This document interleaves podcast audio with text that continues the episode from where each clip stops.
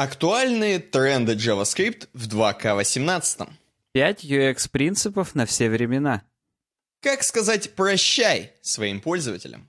Погнали.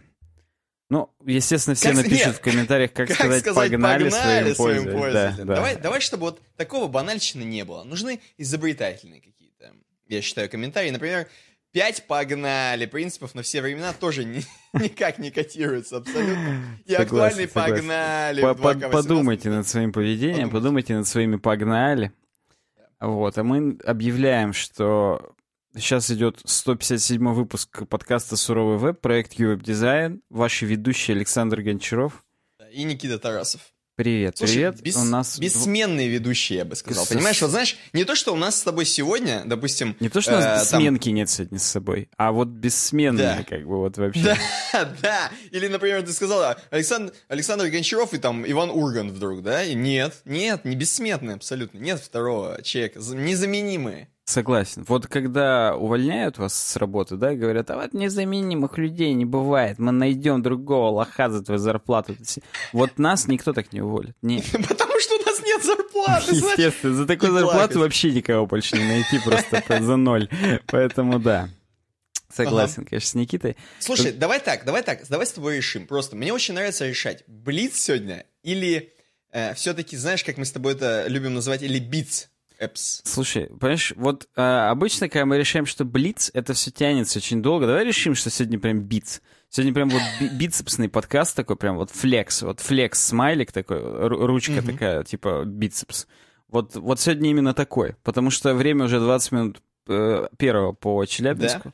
Нам уже Сегодня- нечего терять. Сегодня Beats- уже Beats by 28 Dre. февраля, вот если прям именно вот часы бы я сейчас вскинул, то уже 28 хотя начинали мы готовиться еще 27 Практически вчерашние у нас темы сегодня.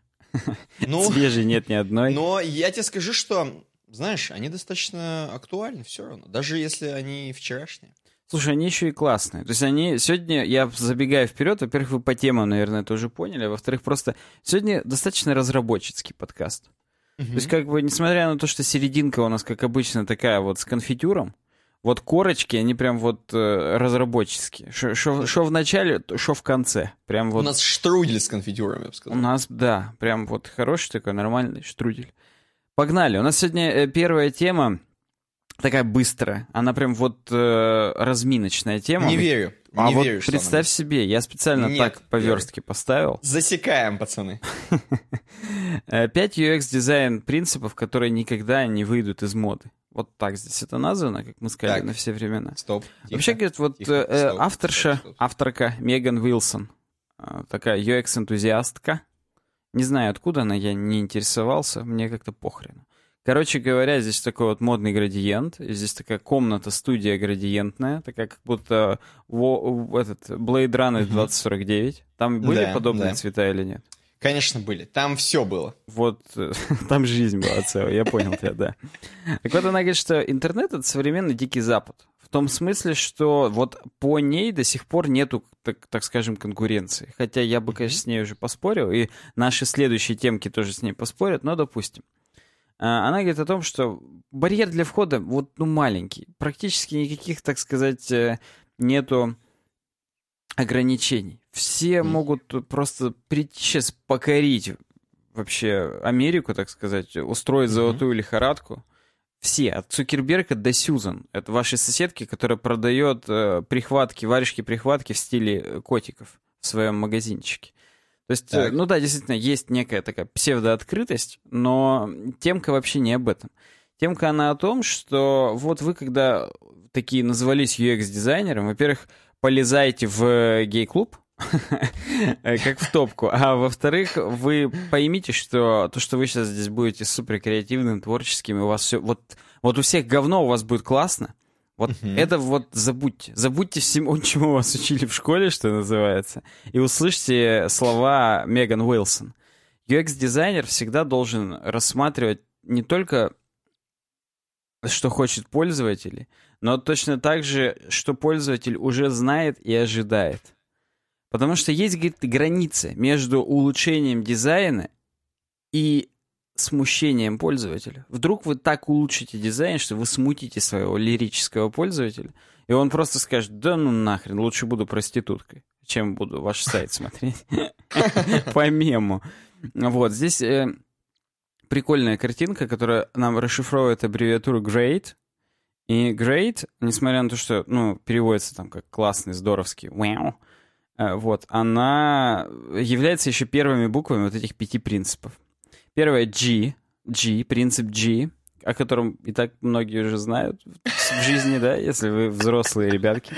Ну так вот, э, в UX он означает такое. Дайте трендам время, чтобы они доказали, что они имеют хоть какую-то ценность. В том смысле, что вот тренды, они приходят и уходят. И некоторые из них, они на самом деле такое говно, что вот полгода где-то просуществовали, и как бы уже и забыли все про них. Ты имеешь в виду G это не э, give, это говно. Тупое говно тупого говна.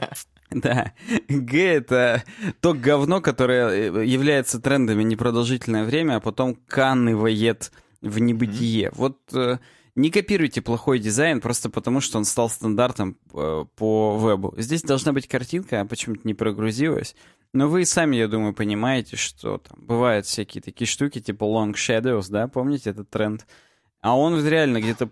Это такое ответвление от flat дизайна, которое где-то угу. полгода-год продлилось, и все. И не видит его уже никто теперь, кроме э, этих э, этих учредителей-то Хабра-Хабра. ТМ. Они, они же все перебрендировали. Вот они ну. одни остались теперь, вот такие. Ну, Ничего да. плохого про них сказать не хочу, у них классные ресурсы. Но реально, вот обратите внимание, сейчас вообще ни у кого больше особо-то этих э, длинных шедоу, длинных теней-то и нет. Второе R. Помните, mm-hmm. remember, помните фундаментальную UX-принцип. Вот он говорит, есть тренды, они как бы вот приходят и уходят, а есть UX-принципы, они вот вечно зеленые. В отличие от трендов, они являются прям вот фундаментом. Причем самое классное, что авторша, она не называет эти тренды, э, эти принципы. Просто говорит, вот есть, короче, вот UX-принципы, и вот они прям все. Они вот прям вот über alles превыше так. всего. А вот все остальное, как бы вот, это, это тренды. Но она, конечно, здесь оставила ссылочку на walkme.com и о том, что вот там есть супер uh, Users Happy Lean UX Principles. Переходите, если вам интересно. Мы уже тысячу миллиардов раз говорили про UX-принципы в наших uh, подкастах. Возможно, даже в предыдущем выпуске. Я не помню, про что наши выпуски, на самом деле. Потому что я, я как бы бессменный ведущий, один из, но ни хрена уже не так помню. Так ты поэтому и не помнишь. Ты поэтому и не помнишь, потому что бессменный. Вот да, если бы я был приходящий, я бы каждый эфир как ребеночка своего воспринимал, вспоминал. А так для нас это уже а, просто... А так тебя просто на каталке выкатили. Это жизнь, да, меня на каталке выкатили. В одной руке капельница, в другой руке стойка микрофонная. И как бы вот балансируешь так на двух таких этих треногах, так скажем. И да. Третье И. Emphasize onboarding and guidance. Придайте значение вновь пришедшим пользователям не надо делать так, что вот пришел пользователь и сам должен понимать, как тут пользоваться вашим продуктом, что у вас такое и так далее. Сделайте небольшой introduction. Не делайте его таким нарочитым, что, знаешь, заходишь, экран затемняется, тебя пошагово прям ведут. Ну, только если у вас не супер сложный какой-то дашборд, где реально без пол-литра не разберешься, или без вот этого пошагового дерьма, вот. Ну, хотя бы какие-то базовые там всплывающие подсказки там или что-то. И я не про те подсказки, которые сайт использует cookies, окей, okay, I got it, а все-таки что-то поинтереснее. Так что вот да, онбординг, э, то есть вновь прибывшие чуваки, они, конечно, тоже важны. Я сейчас, э, чтобы ты знал, делаю хлопочки для Меган, чтобы у нее здесь 50 прям было. 50! Ну, ты занимаешься добрым делом. Вот, вот, вот да, согласен. А, Четвертое A. Apply insights from advanced analytics. А, говорит о том, что вот вы, конечно, ну, вот, вот то, что вы сидите дома на диване и придумываете, что было бы классно вот так, это, конечно, здорово. Но вот у вас уже есть, если какой-то user base, вы проанализируете вообще, что они делают, эти пользователи. Посмотрите карту кликов, карту скроллингов, что у них вызывает конфуз где они много скроллят, ну и очевидно, что они тупят, не понимают, а где они прям сразу кликают. Может быть, нужно больше сделать таких ссылок, которые они сразу кликают, может, они как-то выделяются. Работайте со своей аналитикой, и э, охренительный UX не заставит себя ждать, потому что если уже львиной доли, так скажем, э, нравится ваш UX вашего сайта, то тогда тигриной доли он тоже будет нравиться, если вы это все переведете, так сказать, на одни и те же рельсы, русла. Угу. На, на. Вы поняли. Пятое T. Test usability with real users. Это говорит о том, что нужно приглашать реальных людей, показывать им свой продукт. Не тот, о котором вы подумали, а продукт вашего интеллектуального творчества. Не тот, не продукты полураспада свои. Не, вот эти не стоят, да. А вот продукт интеллектуального творчества, причем, знаешь, все как в лучших, так сказать, UX-домах Лондона — Э, ставить камеру, записывать, куда он смотрит, где он охает, ахает, где почесываться начинает нервно, Ша, где краснеть. Диван для этого нужен? Как кожаный, естественно, камеру? на который его садить этого пользователя, чтобы он как бы, ну, получше расслабился, порассказывал там, как он любит, куда, как, что и так Куда далее. нажимать любит, Вот, конечно, да, какими пользовался до этого, что бы хотел, какие попробовать э, программные продукты. Какой дизайн привлекает, какой приснился, какой мечтал. Так что да, это, это нужно, нужно все с open mind воспринимать всю эту информацию и все-таки как-то вот э, на эти э, принципы опираться в первую очередь, вот в отличие от UX-трендов, э, которые как бы витают в облаках, в курилке их обсуждают, но не факт, что нужно в каждый ваш проект подобное внедрять. Слушай, засек время быстро мы? По-моему, быстро. По-моему, слушай, отчеканил. Прям отчеканил. Прям отчекрыжил практически фактурку. Да. Поэтому да? это все было на медиуме, на подблоге Walk Me. Так что угу. вот, вот, вот такие дела. А мы сейчас будем полезную информацию всовывать нашим подписчикам. Я предлагаю, да, я предлагаю всунуть тоже так же, вот прям как ты. Я просто, конечно, так не умею всовывать, как ты, но я постараюсь хотя бы приблизиться. Попробуй повторить, конечно, да. Да. Значит, во-первых, во-первых, у нас есть э, Patreon. Ну, для нас это сейчас м, такая главная тема, просто прикольно, потому что люди действительно, э, действительно поддерживают нас там, поэтому почему бы нет? patreon.com slash если вам действительно это интересно.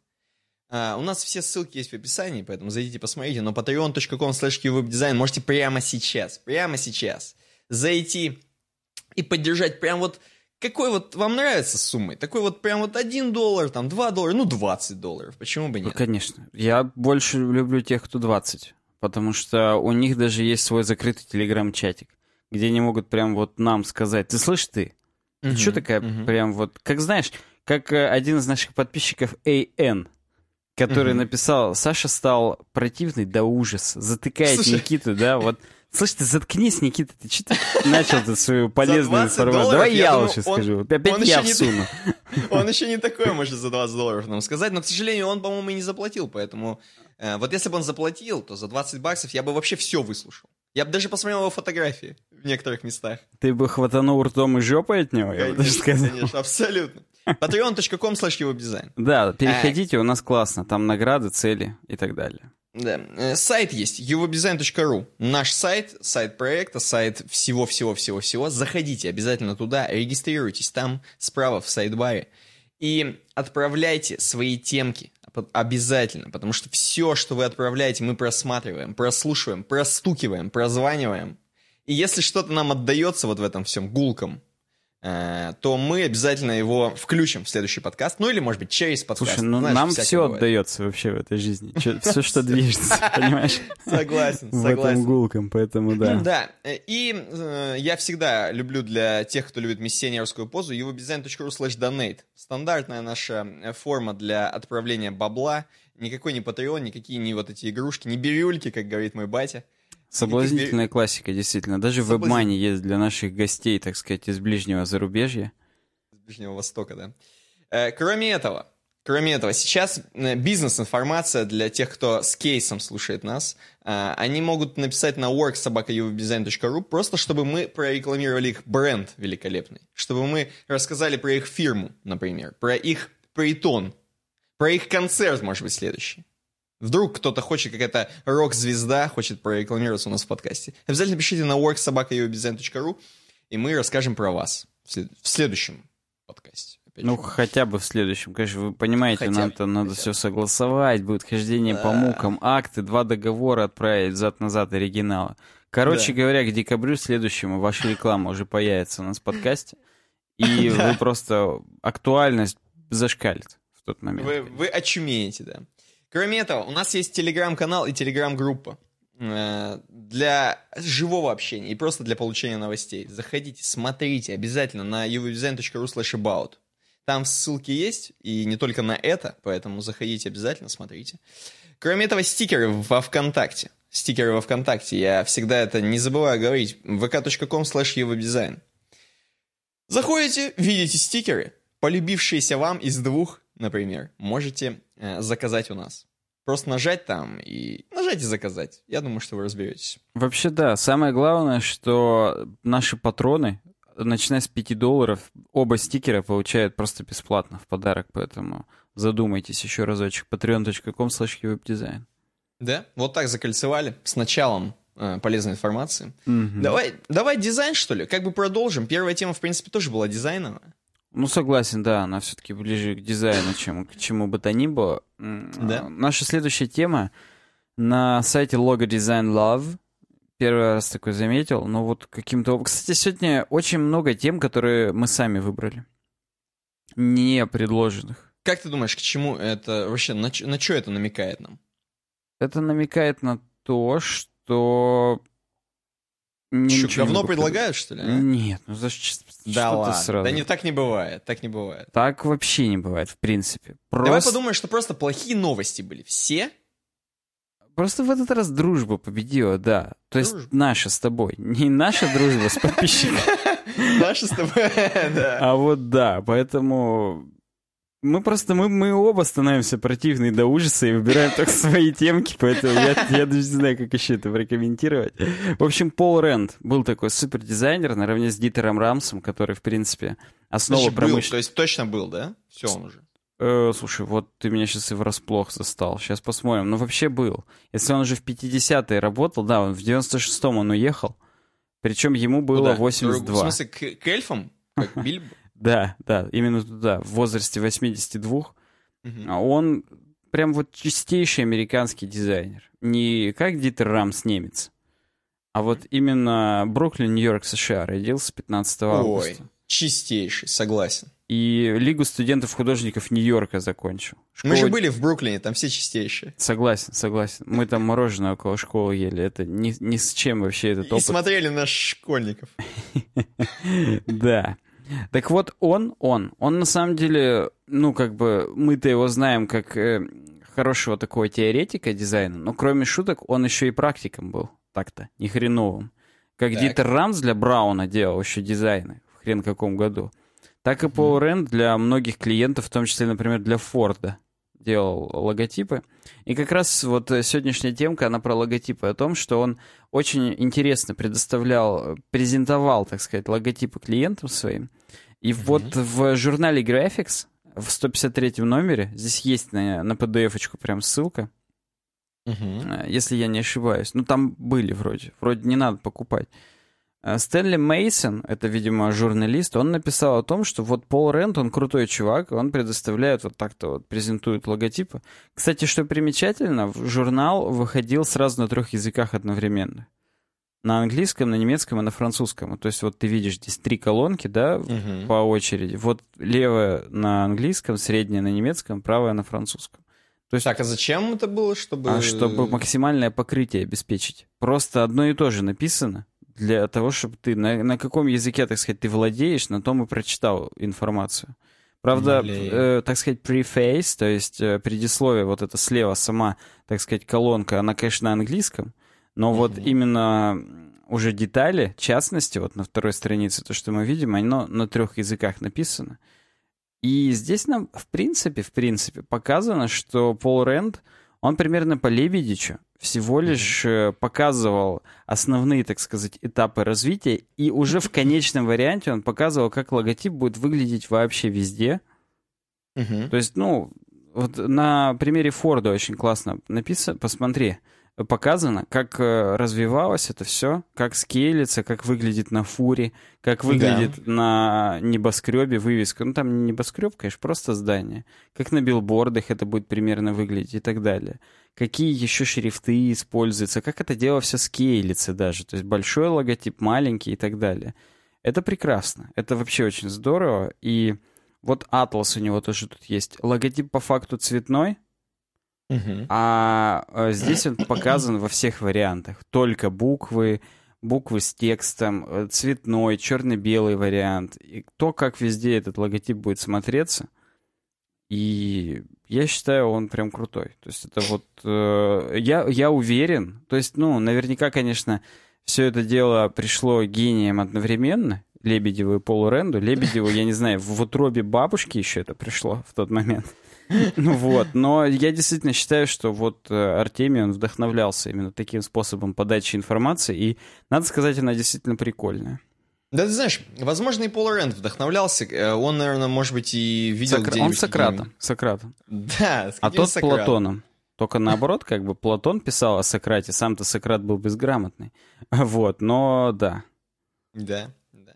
Вот, вот это, это на самом деле опять тема вспышка, то есть все-таки работает то самое, когда я говорю, что у нас на самом деле сегодня битс подкаст, а он хоп Мгм. и мягонько так быстренько идет.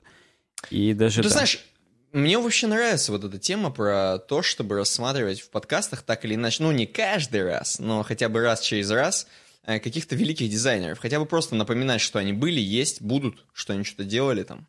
Это прикольно. Согласен с тобой. Причем, опять же, если здесь в этой же статье есть референс небольшой о том, что вот, кстати, на Logo Design Love есть еще заметка о том, как э, Пол Рэнд м, был нанят Стивом Джобсом за 100 тысяч долларов, Ой-ой-ой. чтобы создать дизайн компании Next. Да, я увидел ее, и там э, А реально Next про это Next. то, куда Стив Джобс уходил, когда его из Apple поперли. Это вот в тот момент произошло. Мгм. И он нанял Пола Ренда, то есть как бы далеко не ходил, так сказать. У себя же в стране просто решил. Да чё он просто ему набрал, говорит, Пол, как у тебя дела? Он говорит, да нормально. Че, для Next нарисуешь? Он говорит, да сколько? Ну, бесплатно нарисуешь. Я бесплатно не работаю. Вот да, и там у него вот прям, опять же, целая брошюрка, как он нарисовал. Он ее прям отпечатал. Знаешь, вот как методички в институте печатают в подвале. Такой Мгм. тоненький, знаешь, у них обложка, она тоже из бумаги, только уже, ну, просто из, не из белой, а из красной там или из серой. Ну, ты понимаешь, да, о чем я еще не, Да, не- да, неровно да. обрезанный. Вот здесь эм, мне эта книжка напоминает что-то подобное. Ну да, опять же, есть сканы на Print Magazine, их выложили. А, о том, как он вот делал этот логотип для Next. Здесь есть ролик о том, как Стив Джобс говорит, что, блин, так классно вообще. Я э, это... Я, говорит, хотел его сначала попросить несколько вариантов. Мол, ну ты покажи хотя бы там пару-тройку вариантов. И Пол Рент ему ответил, нет, вот я одно сделаю, а ты мне заплатишь. Можешь даже не использовать, но если хочешь, чтобы у тебя было несколько вариантов, иди с другими людьми работай. Ни хрена Ну, себе, то есть, жестко. в принципе, Пол Рент, он практически как ты его описал, он примерно так Стиву Джобсу и ответил. он. Ну да. Тем более он уже был в годах в тот момент, он мог уже просто пердеть на Стива Джобса, и, и он бы выглядел просто как милый старик, потому что как бы, ну, уже не держит шпингалет нормальная практика. Я вообще-то подумал, что они какие-то друзья были, типа, знаешь, он позвонил там. Да сказал. кого? Нет, я так понимаю, Пол Рент, он действительно как Лебедев сейчас, то есть он уже был устоявшийся дизайнер, ну реально, то есть если он в 11 или в 14 там году родился, а дело было в 86-м, ну сам понимаешь, ему уже 70 Ну с да, хреном лет. Да, да. Стив Джобс-то еще он тогда молодой был. Он тогда еще вон весь темненький, еще не лысый и, и толстый еще был, то есть ну в нормальном, так сказать, состоянии.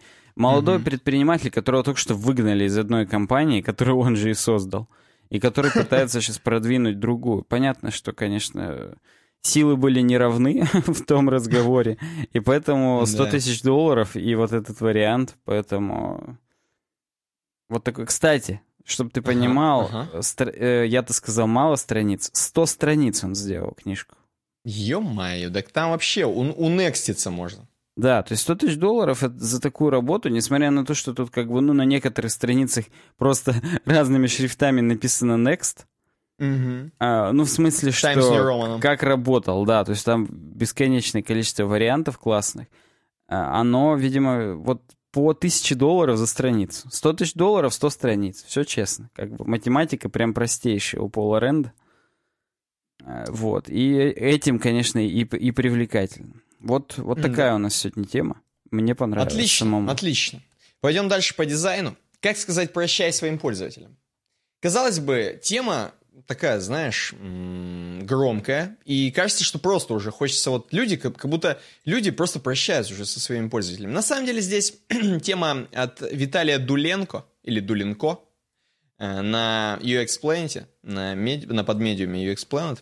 И здесь он пишет абсолютно на английском языке, хотя он Виталий Дуленко, но на абсолютно чистейшем английском пишет статью, значит. Слушай, представляешь, Говорит... он эту статью с переводчиком писал, и с э, человеческим переводчиком, и со словарем, и вообще.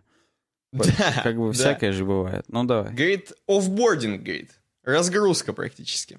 Как сказать, типа, пока своим пользователям. И здесь о чем? Здесь говорит о том, что сам Виталий нам повествует, что вот, вот хорошим тоном все-таки является всегда э, и везде э, хорошо э, попрощаться со всеми. То есть, в принципе, круто было бы, если бы и в вашем приложении, раз уж у вас есть функция в вашем приложении или на вашем сайте зарегистрироваться, то почему нет функции э, убрать себя нахрен с этого сайта?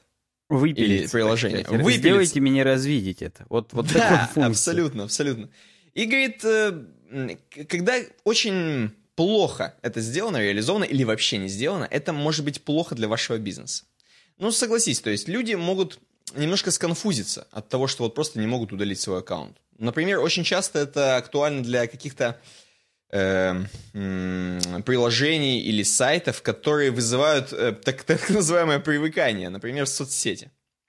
Было бы очень круто, э, чтобы на ВКонтакте не было кнопки «удалить себя» и что, что бы делали люди, понимаешь? Пришлось бы миллионам людей продолжать сидеть в сети. Они же не смогли бы себя удалить. Да вот уж. Прям это вообще. Прям вот не, не, не было вот этих будущее. бесконечных уведомлений. Тихо удалил свою страницу. Молча выпилился, или как там это? Да-да-да. Вот. И здесь он рассказывает, какие вообще типы могут быть э, вот этого офбординга, вот этой вот разгрузки ваших юзеров, то есть как сказать правильно goodbye своим юзерам. И э, первое это пауза или деактивация аккаунта. Э, часто делают действительно паузу или деактивацию аккаунта. Кстати говоря, он перед этим пишет, что всем людям действительно заманчиво разработчику сделать, чтобы не было кнопки удалить аккаунт. Ну, реально классно. Ну, прикольно же, да? Но это действительно может конфузить. Ну, в том смысле, что чтобы люди не уходили вообще там, не вообще. сливались, да, вот да, в этом. Вообще. Не в смысле, что это сложно реализовать, а именно в смысле того, что вот, ну, не хочется. Это все равно, что э, сделать бесконечный рефанд что ты условно взял какую-то, купил вещь и всегда можешь ее вернуть за полную стоимость. Вот никто mm-hmm. не хочет такого делать, да и не будет как бы. Поэтому вот да. Угу. Но все-таки нас э, Виталий просит, чтобы мы следовали букве закона, а точнее букве бизнеса, что если есть регистрация, то и должно быть удаление, разрегистрация. так вот, один из типов э, офбординга — это пауза или деактивация аккаунта, как я их сказал, и часто прибегают действительно к этому, потому что прикольно же, когда ты можешь просто поставить на паузу свой аккаунт, угу. особенно если твой аккаунт э, требует денег, скажем так, твоих, например, какая-то подписка, использование, допустим, MailChimp э, как вот здесь написано, то есть у тебя есть какая-то, там, ты платишь бабки, чтобы рассылались письма, но хочешь быстренько запаузить это, чтобы просто не тратить бабло. Ну да, вот. это, это такой понятный, в принципе, вариант, понятный кейс. Да. Э, cancel subscription. В принципе, это включается в паузу и деактивацию аккаунта, но здесь это выделено это отдельно. Cancel subscription просто взять и завершить свою подписку. Просто вот э, она, допустим, была оплачена у тебя на, на предыдущий месяц, ты ее заканцелил даже в середине месяца. И она у тебя, вот когда закончится оплата, тогда она заканцелится, и больше никогда у тебя э, не будет продолжаться подписка, пока ты сам не нажмешь, естественно. Угу. В принципе, опять же, норм это все про бабки. Delete аккаунт. Э, delete аккаунт это уже все-таки такая серьезная хреновина, которая в соцсетях очень сильно используется, в том числе в Твиттере, вот он здесь показывает. И delete аккаунт можно делать по-разному. Delete аккаунт эм, сделан, опять же, классно в Твиттере. Почему? Потому что там дается тебе 30 дней и только 30, через 30 дней твой аккаунт полностью нахрен э, удалится. То есть wow. ты как бы такой, если знаешь, такой лихой, горячий парень, нажал delete, там, а потом понял, что да че delete, да че я буду Ну слушай, вот парень-то редко, а вот дамы в основном этим дамы решат. дай все, дай пошел, да я Да сейчас и все удалю. Ненавижу его, да. Вот- ну, вот. зажимает, а у нее там 100 тысяч подписчиков, значит, пропали потом. А как восстанавливать? А куда, куда кидаться? Мгм. Вот, то есть это такое. И здесь bad practices. Это, значит, были типы. Bad, bad practices. Точнее, best practices. Да и bad practices. Тоже, в принципе. Э, Вот. Э, Короче, ну, во-первых, да, обязательно обязательно оставляйте эту кнопку э, по делиту или там по паузе аккаунта, обязательно оставляйте ее. Даже если вас очень сильно манит, э, чтобы ее не было, Даже если вас сделайте. очень сильно майнит. Да, если вас очень сильно манит. Э, Можете, классная практика, мне понравилась, можете показывать, что приведет пользователя, к чему приведет пользователя то, что он удалит или запаузит. Там ну, должно быть как удалит. э, в, э, на сигаретах. Да, да, да, да, да. А, у- Удаление аккаунта убивает. Убивает, абсолютно убивает все ваши, например, вот как сделано в LinkedIn, все ваши вот связи с контактами, там где, там же контакты тебе могут опрувить твои скиллы в LinkedIn. Ага, ага. А Это все нахрен удалится, если ты удалишься. То есть это все. Ты потом Заново даже опруется ты- потом. Просить. Конечно, ну поставь, не пожалуйста, что я правда мыть полы умею. Вот, не допросишься потом. Еще очень популярная штука в такой игре, как World of Warcraft, например. э. Это ты сразу должен был Блин, такой а. чуть проснуться сразу. Э, Да.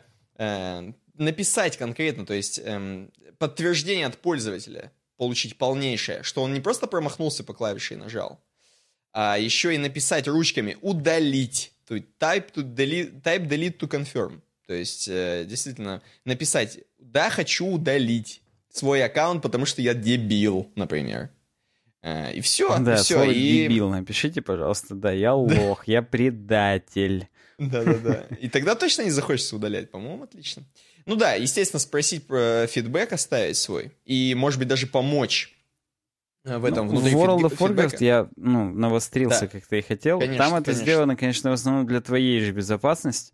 Чтобы вот ты случайно... Там это сделано, когда шмотку какую-то удаляешь, чтобы когда ты вот ее случайно переместил из сумки в пустоту, чтобы вот Мгм. не было у тебя сразу вы удалили супер эпическую легендарную шмотку. Да. И ты такой, нет! И Да. Димон! И все.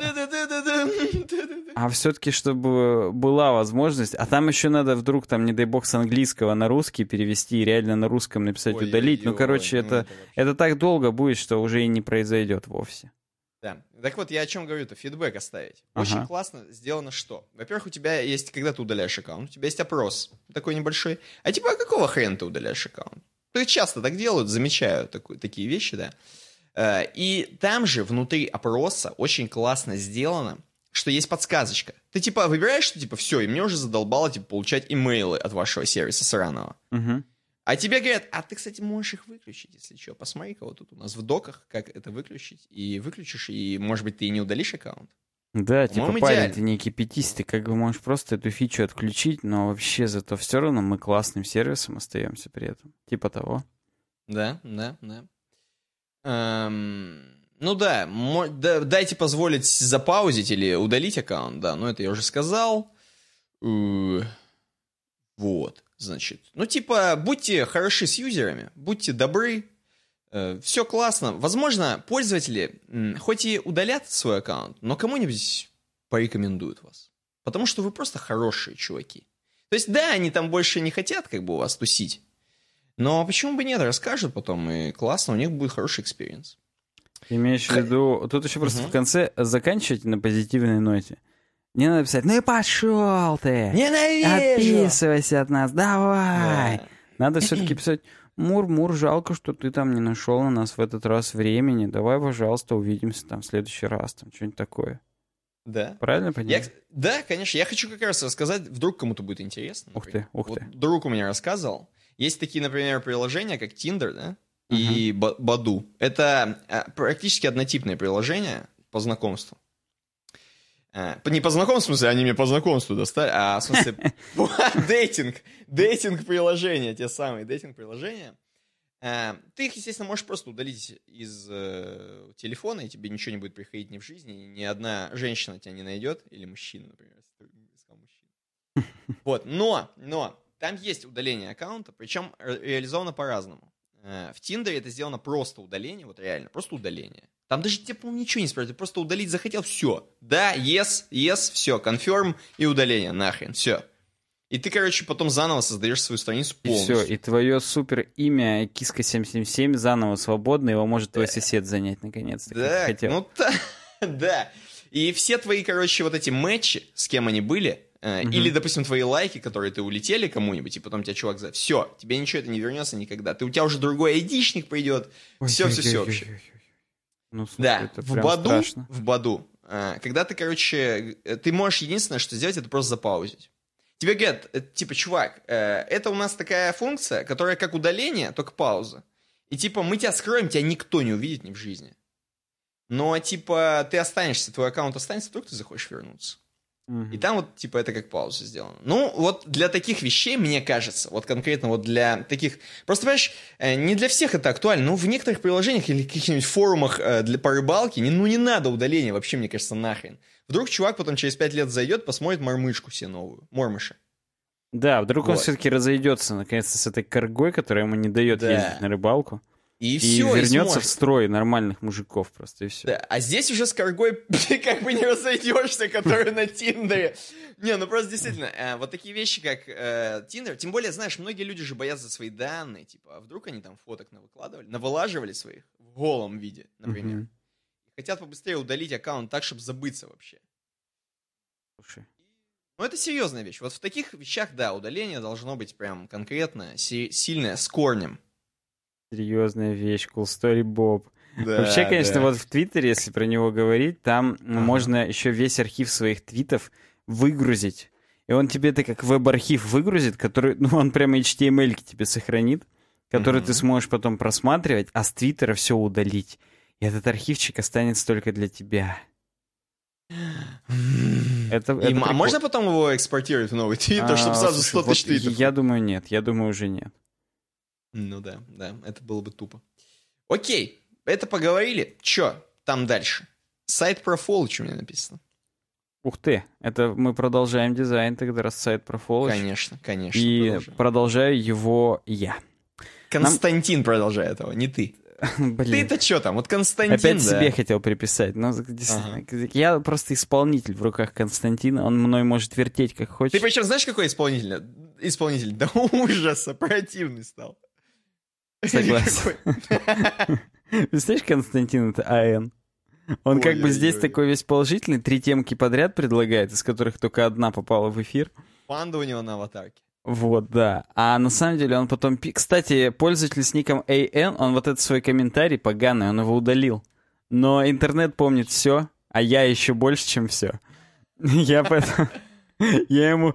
Он вот, если вот... Вот мне будет 80 лет, да? Это сколько? Лет через 50, да, произойдет? Когда ты как Пол Рэнд будешь. Вот, да.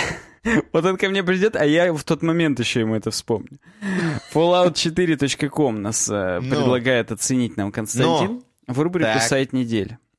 Достаточно ли атмосферно, спрашивает он. Я посмотрел, я посмотрел сайт. А, во-первых, прелодер в форме двери от убежища — это уже плюс. Это уже прям вот 4 из 10 сайт заработал одним прелодером своим. У меня еще сначала выбор языка, прям как в играх. А я уже выбрал, я уже выбрал, просто у меня я это, видимо, тоже... сохранилось. Ну, я выберу English, чтобы не просрать ни одного шрифта. Вау. Не, я выбрал русский, конечно, для Ой, наших подписчиков, уважаемых. У меня не работает. Я нажимаю, не работает абсолютно ничего. Не шучу абсолютно. Вот нажал и никуда не переходит. Ну, не знаю, как О, даже я прокомментировать. Я посмотрел F2... кукисы, и так. у меня локали... А каки... лэнг... Какисы не смотрел? Какисы я и так всегда вижу, чем их смотреть. Локаль, language и country, rule Все заработало. Да, да, ну-ка. Так. Что у тебя там? Почему не работает? Все, да хрен его знает. Я Ctrl F5 всегда... А, ну это да, это решает любые проблемы. Здесь нам сразу говорят, добро пожаловать домой, Fallout 4. Э, можно ролик с YouTube запустить. Э, ролик на YouTube нам показывают э, для DLC-шки Nuka World, которая последняя вышла. И на самом Мы не деле... будем в детали, не будем в детали Fallout погружаться, а то иначе у нас сейчас все это... Вот, вот смотри, ну, ну открой, открой YouTube ролик. Да я-то открыл, я-то... Вот смотри, видишь крестик? Вот при ну, наведении ну, крестик меняется на другой крестик. Зачем? О, ну, типа красивая анимация якобы. Тупое говно, Хотя, конечно, тупого говно говна. На самом деле говно, конечно. А, Да, здесь у них есть новостная лента. Во-первых, есть классически зарегистрироваться на рассылку. Но вот я не знаю, как в английском, я бы посмотрел. В русском очень мелкие шрифты, ни хрена не понятно. А, ну, мелковатый, мелковатый Да. в английском. Мгм. А, есть новости. Новости более чем приятные. То есть вот этот фон песочный, так сказать, ну не песочный, а Классно, такой бетонно-гранитный, такой хрен его знает, бетонно-мраморный. А он мне Мгм. нравится, он классный. Э, То, что заголовки капсом меня бесит, я это дело не люблю. Вс- Не все новости переведены, не все. И даже те, где переведены, видно, что на английском шрифт классный, а на русском э, Times New Roman. Я о чем и говорю, что вот у меня все шикарно выглядит. Я просто даже. Узнать Ну, больше. Я знал. я Здесь, знал, опять же, что- я навожу на подробнее, у тебя, видимо, будет more, и он Мгм. одно подробнее меняется на другое. Ну, come on, зачем? Ну, серьезно. UX-тренд какой-то. Не принцип, вот а тренд всего лишь. А потом рек- рекламный отдел World Tech. У них здесь все сделано, типа, что реально мы находимся на сайте, так сказать, внутриигровом, типа того. Ну, то есть. Вот, ну тут реально метафора соблюдается, что вот нам не Bethesda продает игры, а вот World Tech сам нам продает это все. И почему бы и нет? Да, у них есть здесь страница именно Buy, Buy Now. Вот если сверху жму купить Fallout 4. Мгм. Кстати, вот прелодер, он, конечно, классный, но я не совсем понимаю, что вот здесь грузится-то. Хотя, ну, наверное, видимо, видео бэкграунд, вот эти, которые подергиваются. Кстати, подергиваются они классно, что говорить-то. Мгм. А, то есть там, где собака и где костюм, ваш, ваша силовая броня в гараже стоит, вот это все прям вот на уровне. Это то, что на самом деле, вот у меня четвертый Fallout куплен, причем вот, ну, практически... Как причем пройден нахрен Да. весь, да на, до на зубок. Вот да, до, до крови в моче он у меня пройден, просто вот до, до кровавых анализов, потому что последний я вот выдавливал из себя как раба по капле, просто это, это, это ужас. Но я к чему и говорю, что изначально игра меня пленила вот этой атмосферой, и сайт тоже сделан в атмосфере очень сильный. Но внутри, конечно, рвотный порошок Ну, я из просто могу сказать, что- говна. Конечно, дизайнеры это делают вещи на самом деле. То есть вот если так подумать... Благодаря чуваки, этому сайту я которые- узнал, что есть Fallout 4 VR. Да, оказывается, есть, представляешь? Вот. Обладатель более 200 наград. Come on. Ну, нет, и сильно-сильно его хвалили. То есть, то, что это супер залипательная хрень, и многие Ну, люди... э, я, Знаешь, да, же это, это вот поколение скайримщиков должно оценить, прям вот это классно для них, но нет. В общем, ты как э, человек, который за оригинальную двулогию. Ну да, да, И мне даже, даже Tactics мне нравился, и New Vegas классный, Fallout 3, конечно, тоже кусок говна, но вот Tactics и New Vegas, хотя Tactics тоже принято считать не очень, мне он нравился, он все равно вот из той поры, когда это все еще было классно. Кстати, вот дополнение Nuka World, которое вот самое крайнее, опять же, вот так круто разрекламировано, так классно нарисовано, вот эта вот телка в скафандре, у которой пистолет в виде бутылки с э, Нюка-колой, а на деле там какой-то мертвый парк развлечений, в котором ты становишься главой рейдеров и кучу генерируемого говна просто делаешь. Гринд, гринд, гринд, грайнд, как это по-русски. И все, Ага. и ничего больше. Короче, Но я тебе скажу, молодцы дизайнеры, потому что вот честно признаюсь, вот честно признаюсь, то есть вот этим берут. Вот и, просто конечно, берут. я, вот- и хочу я сказать, я купил вот- на старте за 2000 рублей. Вот это говно, которое вот тысячи не стоит, по факту. У меня все еще теплится что желание, хочется поиграть вот только из-за того, что так вот красиво все сделано. То есть я понимаю, что открою и наблюю, знаешь, в какой-то момент, да, просто посмотрю на это, но, блин, вот реально нарисовали, сделали, так прям манит. Вот, Манит. вот да. Даже хочется Пибой Edition купить с настоящим пибоем, на руку его надеть. Вот. Жопу себе засунуть вместе с И провернуть, да, потому что он на большее не сгодится никак. Но, самое интересное, что Bethesda, она теперь, поскольку правоприемник, так сказать, э, ну, у нее права на все э, Fallout, она продает здесь и другие. То есть, если я выбираю условный какой-нибудь регион, сейчас я Мгм. выберу Россия, есть здесь такое?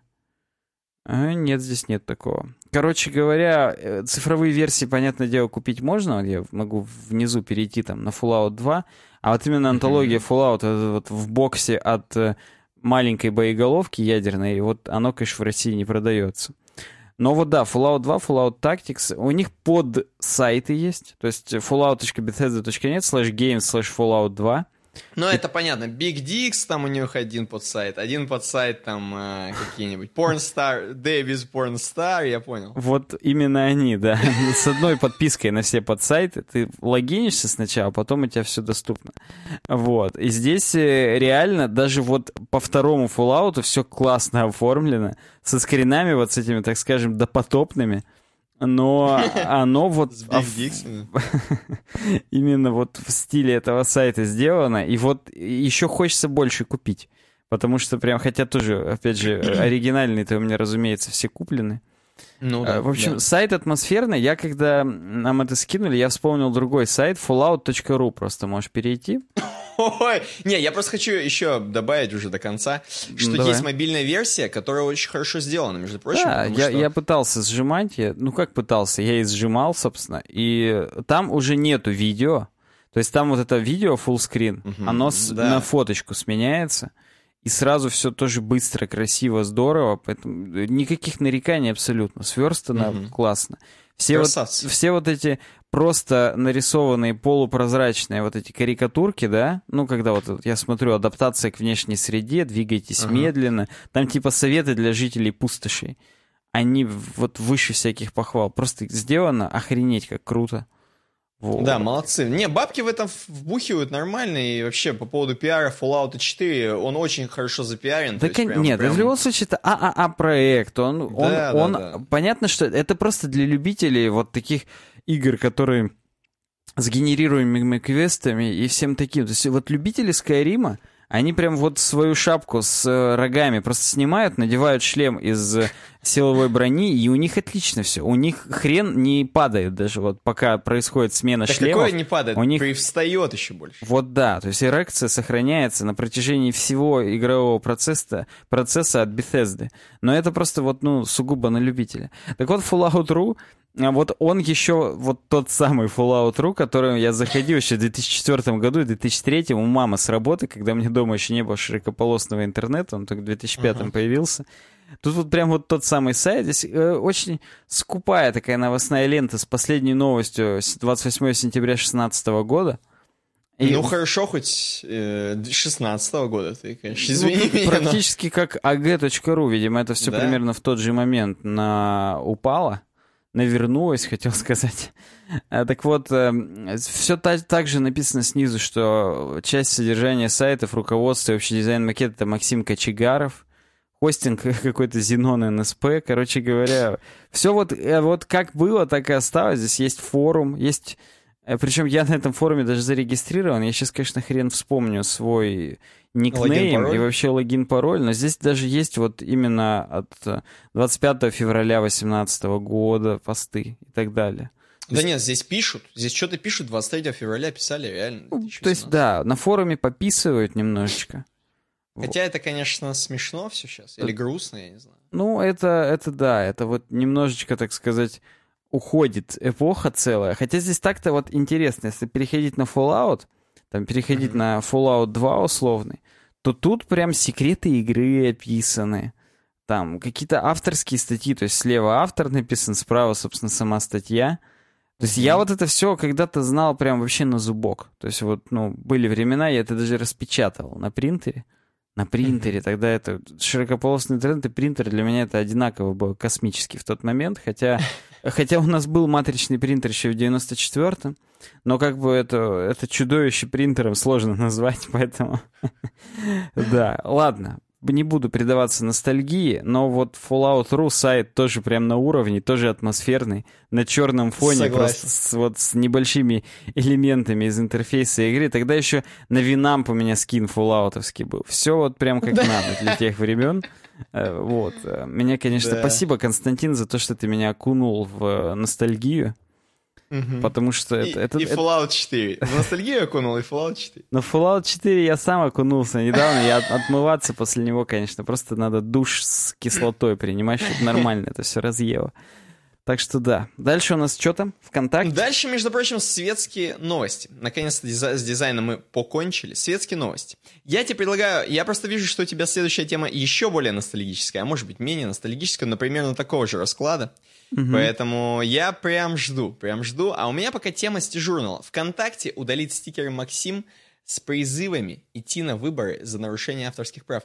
И все наши слушатели, конечно же, подумают, а чем провинилась певица Максим? Ну, она же классная, она же поет, она же молодец. Вот да. Вот. Но, но, это Максим не тот Максим, о котором все подумали, это Максим журнал. Мужской журнал «Максим», тот самый, который публикует фотографии голых знаменитостей, иногда не совсем знаменитостей, иногда, иногда тех девушек, которые и, станут знаменитостями совсем не голых, поэтому тут да. Совсем не голых бывает, да. И, значит, суть какая? Суть такая, что действительно стикер-пак был нарисован. Э, э, я так понимаю, по заказу э, журнала «Максим», в том числе, ну, я не знаю, кто этим заправляет, какие-то пиар-чуваки Максима, там, редакция, не знаю кто. Э, и у них еще есть сообщество только для взрослых, которые недавно, кстати, я думаю, ты видел, э, сделали такую пиар-акцию по, по, типа на выборы, про выборы, тема про выборы, Election Girl, Mm-hmm. А, ну это стикер Election Girl, а там э, тема про выборы. Короче, были там несколько фоток э, полуобнаженных, скажем так, в белье. Ну, типа там Девушка, то, что которые... остается на участке, остается, как про Вегас. Да, да, да, ну я, да, я понял. Я понял. пойти на выбор, да. Вот, короче, вот это все в купе, то есть вместе со стикерами, это все как бы типа вот от Максима. Э, и, короче, представляешь, э, первый такой случай во ВКонтакте, когда действительно стикеры э, были слизаны, вроде бы. Потому что, во-первых, Э, какая-то там девочка, художница, 25 февраля, Валерия Форту... Фортуна, это ее, наверное, псевдоним, я не знаю. Но тем, тем не менее, или это что, или это может быть, ну ладно, не будем ничего говорить, Фортуна, там, да, мало, да. Ли, мало ли что она там. Вот, а, короче говоря, она обвинила журнал Максима сообщество только для взрослых в плагиате своих стикеров для Телеграм. А для Телеграм, смотри-ка, заметь. Причем здесь ВКонтакте тогда? Хм. Видимо, ВКонтакте они тоже поперли. Видимо, она сделала для телеги, а так они вот, вот, да, вот, вот именно, все правильно. Да, э, значит, обвинила, и вот. А самое главное, что Александр Маленков, главный редактор, он как-то вяленько э, написал по поводу того, что стикеры то ли его, то ли не его, то ли они это, не они. Короче говоря, из-за этого очень сильно ВКонтакте засомневались и сказали, что ну вот все как бы. Все. Нарушение авторских прав, оказывается. Представляешь? Да, непонятно, кто, кто с чего съехал вообще и зачем. Ну, странная ситуация, да. Я думал, тут будут какие-то очень политические вещи. А здесь просто, ну, не поделили. Девочка нарисовала, они, походу, реально подсмотрели у нее идею. Идея классная. Да, там, я не знаю, это в этой статье или где-то... Нет, не здесь, по-моему. Да, где-то я видел уже, ну, очевидно, в... не на тяжурнале. Там просто сличают, так сказать, ее стикеры. И тут, ну, слушай, ну, глаза там слизаны, там что-то... Вот не, вообще не сто процентов. Ну, может быть, идея конкретно слизана? Там тоже про выборы? Да нет, в том-то и дело, там просто какая-то баба. И просто лик этой бабы срисован, так скажем. Ну, там реально глаза, черты лица, если точнее, можно чертами лица назвать. Но как бы не более. То есть вот нет там такого, что под копирку, как это у нас бывает и любят. Ну да. То да, есть ну, там слушай... вот они могли до последнего не сознаваться и говорить, нет. Просто ну, да, нам одновременно пришло. суд, хайнут, это, конечно, да, это мало ли что может быть. Ну, допустим так, допустим такая новость. А следующая новость давай про корсаров. games.rambler.ru я уже вижу. А, я сменил все. Уже не games.rambler.ru. А... Ну, в смысле, что я сменил? Я сменил только то, что я source открыл. Потому что на games.rambler.ru написано, что это с DTF. Давай, я тебе так скажу. Я немножко в курсе. Ну-ка, ну-ка, давай сначала хочу... то, что ты в курсе. Или я чё? в хреновом курсе, у меня все немножко люди и кони смешались. Я знаю, что там какой-то чувак, Э, даже не хочу свою... Ну, короче, я знаю, что чувак, у который один из разработчиков Corsair uh-huh. прошлых, uh-huh. значит, э, узнал, что пацаны там другие делают Корсаров, которые... Другие пацаны, которые купили там или не купили, там какая-то такая тема. Он что-то начал с ними разбираться, сказал, э, до свидос говно. Э, вот. И что-то там... Ну и, короче, он, оказывается, не имеет никаких прав на Корсар. Оф. И все. И как бы ну, какая-то такая тема. Ну, почти. Ну, давай. Во-первых, да, на меня да. Грудинин в Инстаграме подписался. Грудинин чел. Челябинск. Вот. Во-вторых, это была вирусная реклама Грудинина. Все, начинаем про Корсар. Как все началось? Началось так. 20 февраля э, Киви, Киви Фанд открылся. Это новая краудфандинговая площадка от Киви. Ну, типа Кикстартер наш. Только у нас же были там какие-то всякие ну, молния, не молния, ракета, не ракета. Какая-то Х у нас тоже была. Я не помню точно. Мгм. Там еще кто-то из музыкантов типа Би-2 собирал. Планета ли? Ну ладно, насрать. Ты, видимо, не в теме, я тем более. Я вообще, да. А, Вот. э, Я к тому, что бум-стартер был. И вот, типа, моя планета реально была как... как... А, ну что-то было такое, ну, ну и чё? Ну, в общем, насрать. Э, Есть некая компания Black Sun Game Publishing, которая совместно вот с Kiwi Fundle запустила сбор средств на игру Корсары Черная метка. Запомни это название Корсары Черная метка. А Они там а, объявили, так сказать, скромную цель 2 миллиона рублей. То есть, как бы вот, ну, по факту 2 миллиона рублей собрать, это вот, ну, это вообще, особенно там по московским меркам. Не, прямо скажем, для разработки игры это ничего. ну Это да, для разработки игры это ноль. Пиар. А, вот. Это пиар. И самое главное, да. То есть у них как цель указано, что за эти 2 миллиона рублей они только дизайн-док разработают. Ну, замечательно, да? Нормальная цена для диздока, наверное, даже еще и мало. Вот. Причем, э, ну, они считают, что им нормально, и им это нужно, чтобы показать, что если вот 2 миллиона реально люди прям занесут, то это Мгм. нужно, чтобы показать инвесторам, что проект вообще состоятелен. Окей. Вот. У них здесь есть трейлер. То есть, если его посмотреть, опять же, я звук выключу, конечно, чтобы, так сказать, не это...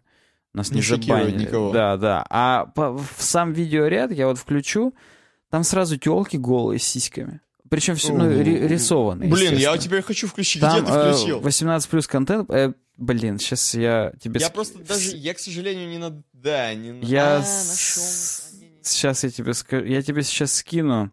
Во-первых, я тебе Давай. скину первую статью. Так, сейчас. Телеграм, Телеграм.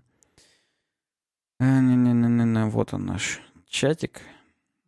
Я испугался, что в другой чатик, э, то там некоторые скобрезные подробности написано, что я делал до того, как... э, Не, не, начал я в любом случае я это вырежу, как, как я в Телеграм. Это здесь черный экран будет в данный момент. Э, Ну, или какая-нибудь, может, более приятная заглушка. но Может быть, бабы будут, да, хотя бы голые, как с Корсаром. Вот. И здесь же еще вот, есть хэштег Корсары на DTF. Я вот все новости из него разберу, их там всего пять, ну, я, так сказать, галопом по Европам. Мгм. Вот, я тебе скину, откуда я буду брать. Вот сейчас вот это первое. Стартовал сбор средств на четвертых Корсаров. И вот первый ютубный ролик открывай. Там даже не рендер. Они, забегая вперед, они решили на Unreal Engine 4 делать. Э, И они даже не рендер на Unreal 4, они написали, что еще отдельно, если есть лю- человек, который им сделает трейлер на а, четвертом Unreal, а, они ему отдельно просто денег дадут и все. Тупо Мгм. заплатят за трейлер. Потому что здесь у них такое рисованное дерьмо сделано, но и здесь Я реально вижу. порядка... Здесь реально груди. Да, здесь порядка четырех, так сказать, Грудей. моментов, когда показывают э, сиськи. Причем там Я в какой-то момент, там просто именно в момент соития это показано. Ну, да, сейчас дойдешь до Я, в смысле, я 50-й уже секунды. дошел. Я быстро дохожу до этого момента, до соития. Вот. Э, Короче говоря, вот, вот так здесь это показано. Но это позиционируется именно как супер брутальная, реалистичная игра с продвинутой системой повреждений кораблей, а также жестокими сценами пыток, допросов и казней. Слушай, знаешь, быстренько, быстренько скажу.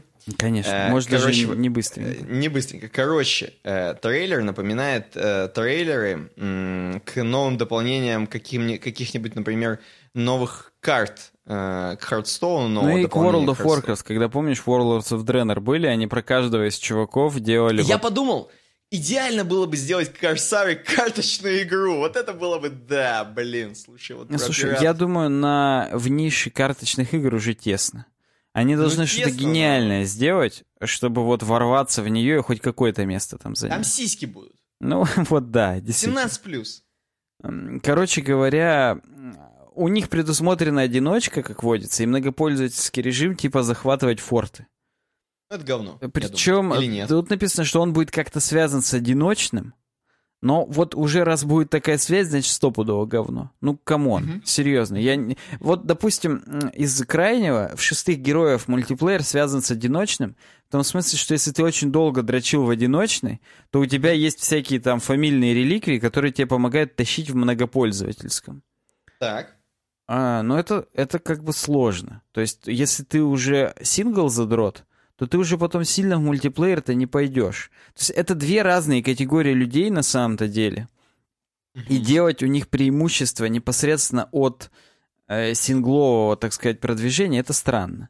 То есть, опять же, вот в Вовке, мы отвлечемся немножечко, кусочек такой игровой. Вот в Вовке у них, начиная с Легиона, ПВПшные таланты вообще сделаны отдельно. То есть есть схема талантов ПВЕшных, которые классические мы привыкли, да, а есть ПВПшный талант. Также ветки по три таланта, но надо выбирать, да, из трех каждый раз. Но самое главное, что ты эти таланты разблокируешь за Хонор. То есть ты фармя Хонор, ты себе позволяешь открывать таланты. И там на полном серьезе, ну, те таланты, которые открываются последние, они прям имбовые. Ну, не то чтобы прям реально имбовые, там, естественно, все забалансено. Но суть в том, что чем больше ты именно в PvP играешь, тем больше ты в нем тащишь конкретно. То есть mm-hmm. вот, ну, допустим, классический в PvE у Fury Warrior а есть героический прыжок. Это, ну, вот там, на сколько-то метров прыгнуть, 50, ну. чтобы подбежать. Особенно ну. еще важно, ты после этого э, прыжка, у тебя еще 5 секунд, 200% ты бежишь, короче, в два раза быстрее. То есть реально mm-hmm. это кого-то догонять или от кого-то убегать. Вот в PvP есть талант, который делает, что у этого героического прыжка не один заряд, а три. То есть можно практически всю карту, на самом деле, пересечь тремя такими прыжками.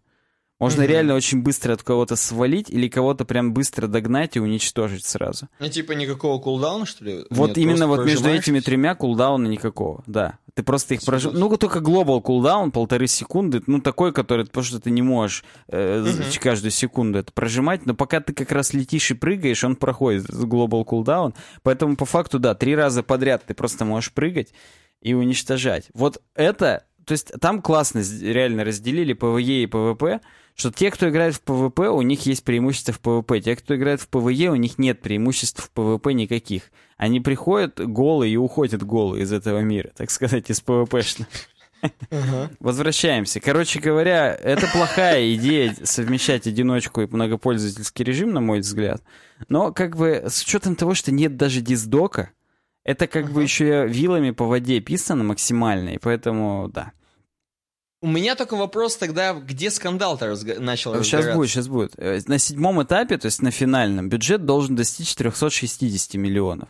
То есть порядка 7 миллионов долларов или там 6. Угу. Вот это уже, ну, более, я, так сказать... Я просто хочу сказать, что вот эм, диздок, это как, знаешь, э, сценарий к кино. То есть вот если диздок плохой, то вся игра будет плохая.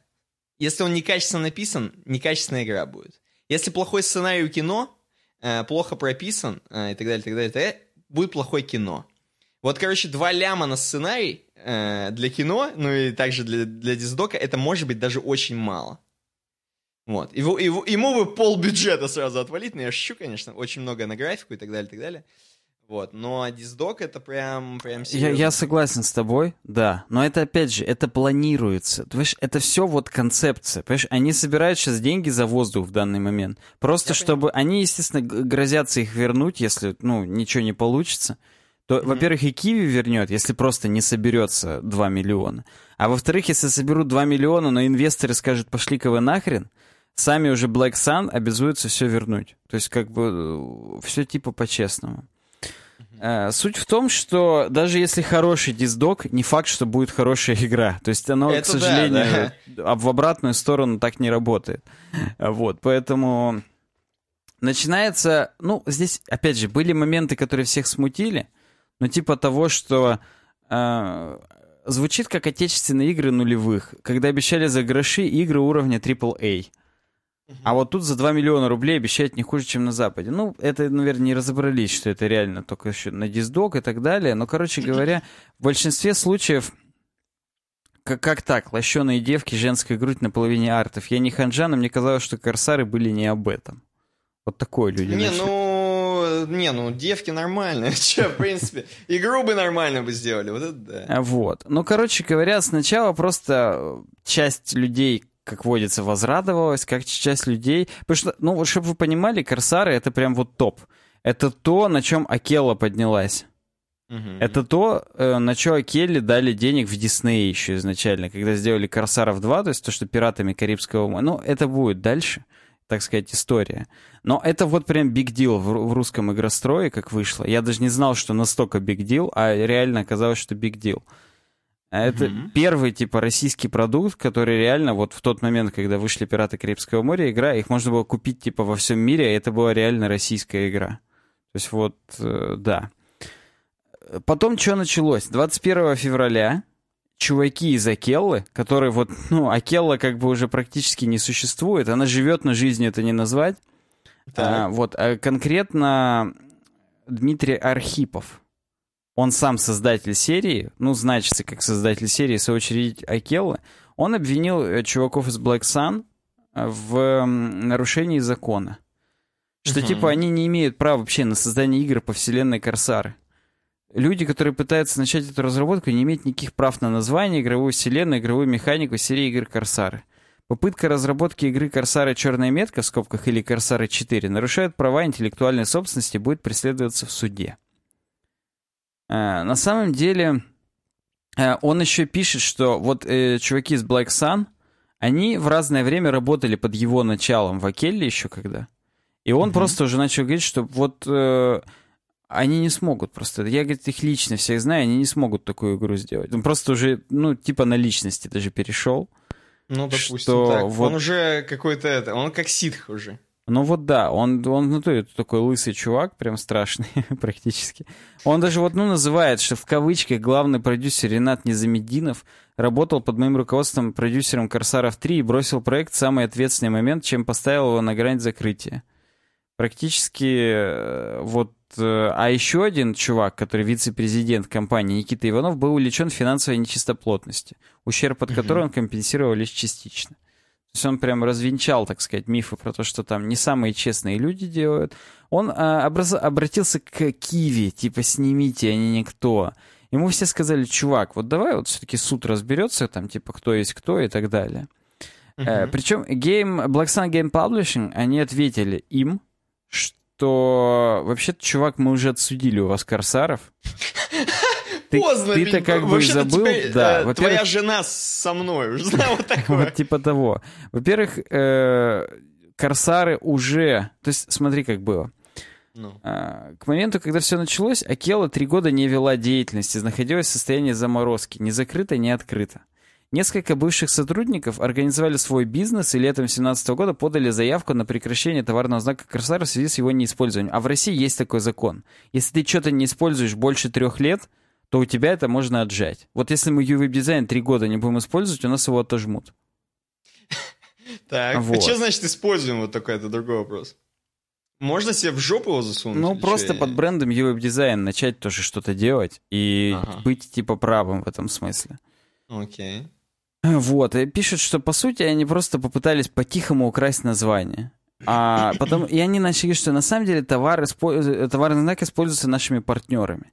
И есть действительно, модель, ну, так сказать, э, фанаты, которые mm-hmm. все еще разрабатывают. И вот, например, э, игра Корсары каждому свое, она вышла еще там в начале 2010-х, по-моему, в 2012 Но на Steam mm-hmm. она вышла только в 2017 Поэтому юридически типа, торговая э, марка все еще используется, и да. И mm-hmm. разбирательство все еще ведется. 9 апреля следующее заседание, причем 9 апреля 2018 года, не быстро все происходит. Э, поэтому непонятно, какого хрена, типа. Но вот э, чуваки из Black Sun, они уже убеждены, что, все, что это все клевета. Они теперь подают в суд на Архипова за клевету. Ой, и, ну там началось. Да, и просто они сказали, что уже все прошли проверку на юридическую чистоту, что типа уже э, корсары не принадлежат Акеле, они принадлежат какой-то там, что-то там ООО практически рога и копыта, ну там можно uh-huh. найти в следующей новости, и что типа, а вот у ООО рога и копыта уже Black Sun отсудили просто это все и, и, и да. Ну я тебе скажу, что Black Sun... Статус. STM, во, во, ЗАО статус так... STM. Да, такое название Black Sun в Америке бы уже не прокатило, или это слишком какое российское название. Э, согласен. Хотя Black Sun, насколько я понимаю, солнечное затмение. Так, э, ну, то есть это метафора для солнечного затмения, поэтому, может быть, бы и прокатило.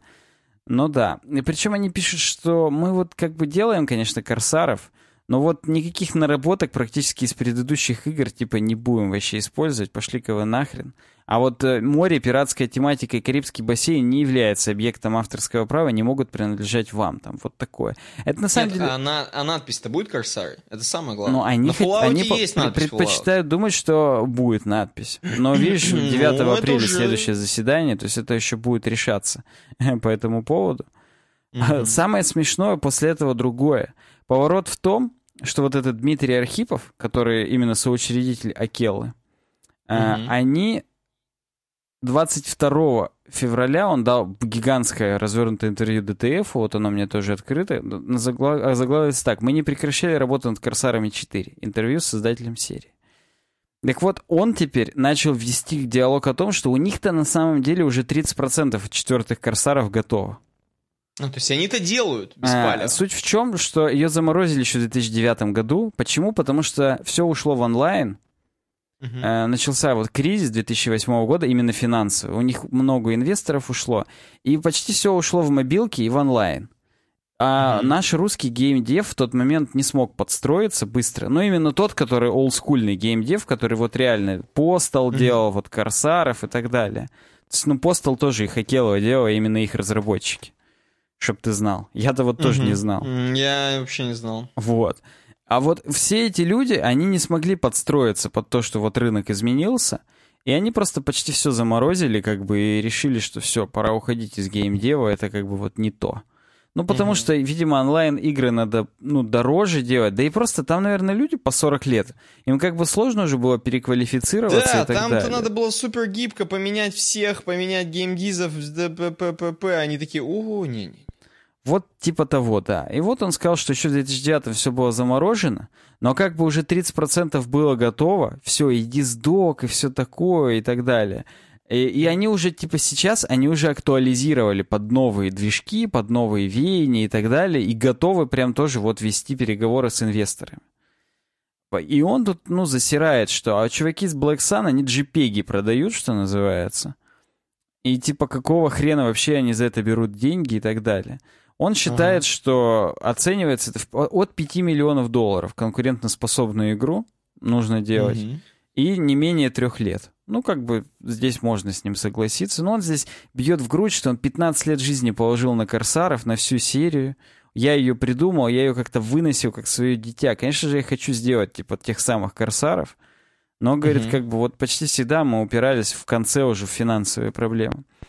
Ну погоди, по- получается, пацаны из Black Sun и есть настоящие корсары? Они все из, из- начинали, но этот Архипов, он первый Не, был. я к тому, что они прям, э, вот если бы это было море, Мгм. то они были бы корсары. А, в смысле, что Понимаешь? они отжали, типа, и, и сказали, что, чувак, ну не, не делаешь, Да, а вот мы сейчас возьмем и JPEG сначала продадим, а да, потом а как бы. Архипов, он как бы наоборот, он служитель э, королевы да, или да, короля. да, он прям капер а, на службе у Англии, а те чуваки, они Да. прям вот, да, под черным флагом, что называется. Мгм. Вот, но видишь, они еще реально лично знакомы, и это, видимо, накладывает такой неприятный отпечаток на все Ну эти да. вот разбирательства. Если бы это было сугубо юридически, это одно, а когда это практически бывшие коллеги и друзья судятся, это, конечно, уже оставляет не- неприятное послевкусие. Ну да. Тут он рассказывает про историю, как он- они в конце 90-х сделали первые корсары, и как они действительно были классные, и как они действительно не слезали у Meier's Pirates практически ничего. То есть они действительно придумали вот свою игру, у них там супер тиражи и так далее. Вот. А потом на полном серьезе они начали делать Корсаров 2. Вышел, вышел фильм «Пираты Карибского моря» начал выходить или вышел, я не готов ответить, здесь не совсем понятно по хронологии, но они реально тупо в Дисней заслали к Брукхаммеру, показали Мгм. игру, и тот сказал, твою мать, так это же типа можно вот пиратов сделать. Они говорят, так да. Он такой, да все, решено, вот вам бабки, делаем Джека Воробья. Мгм. Самое тупое, что в последний момент э, именно э, адвокаты Джонни Деппа сказали, никакого нахрен Джека Воробья, чуваки, а у вас столько денег нет, чтобы его туда всунуть. Поэтому Ну, вот за последние два месяца переделали. Вот там, по-моему, Натаниэль Хоук или как-то так стали звать героя, и там чуть-чуть изменили сюжет.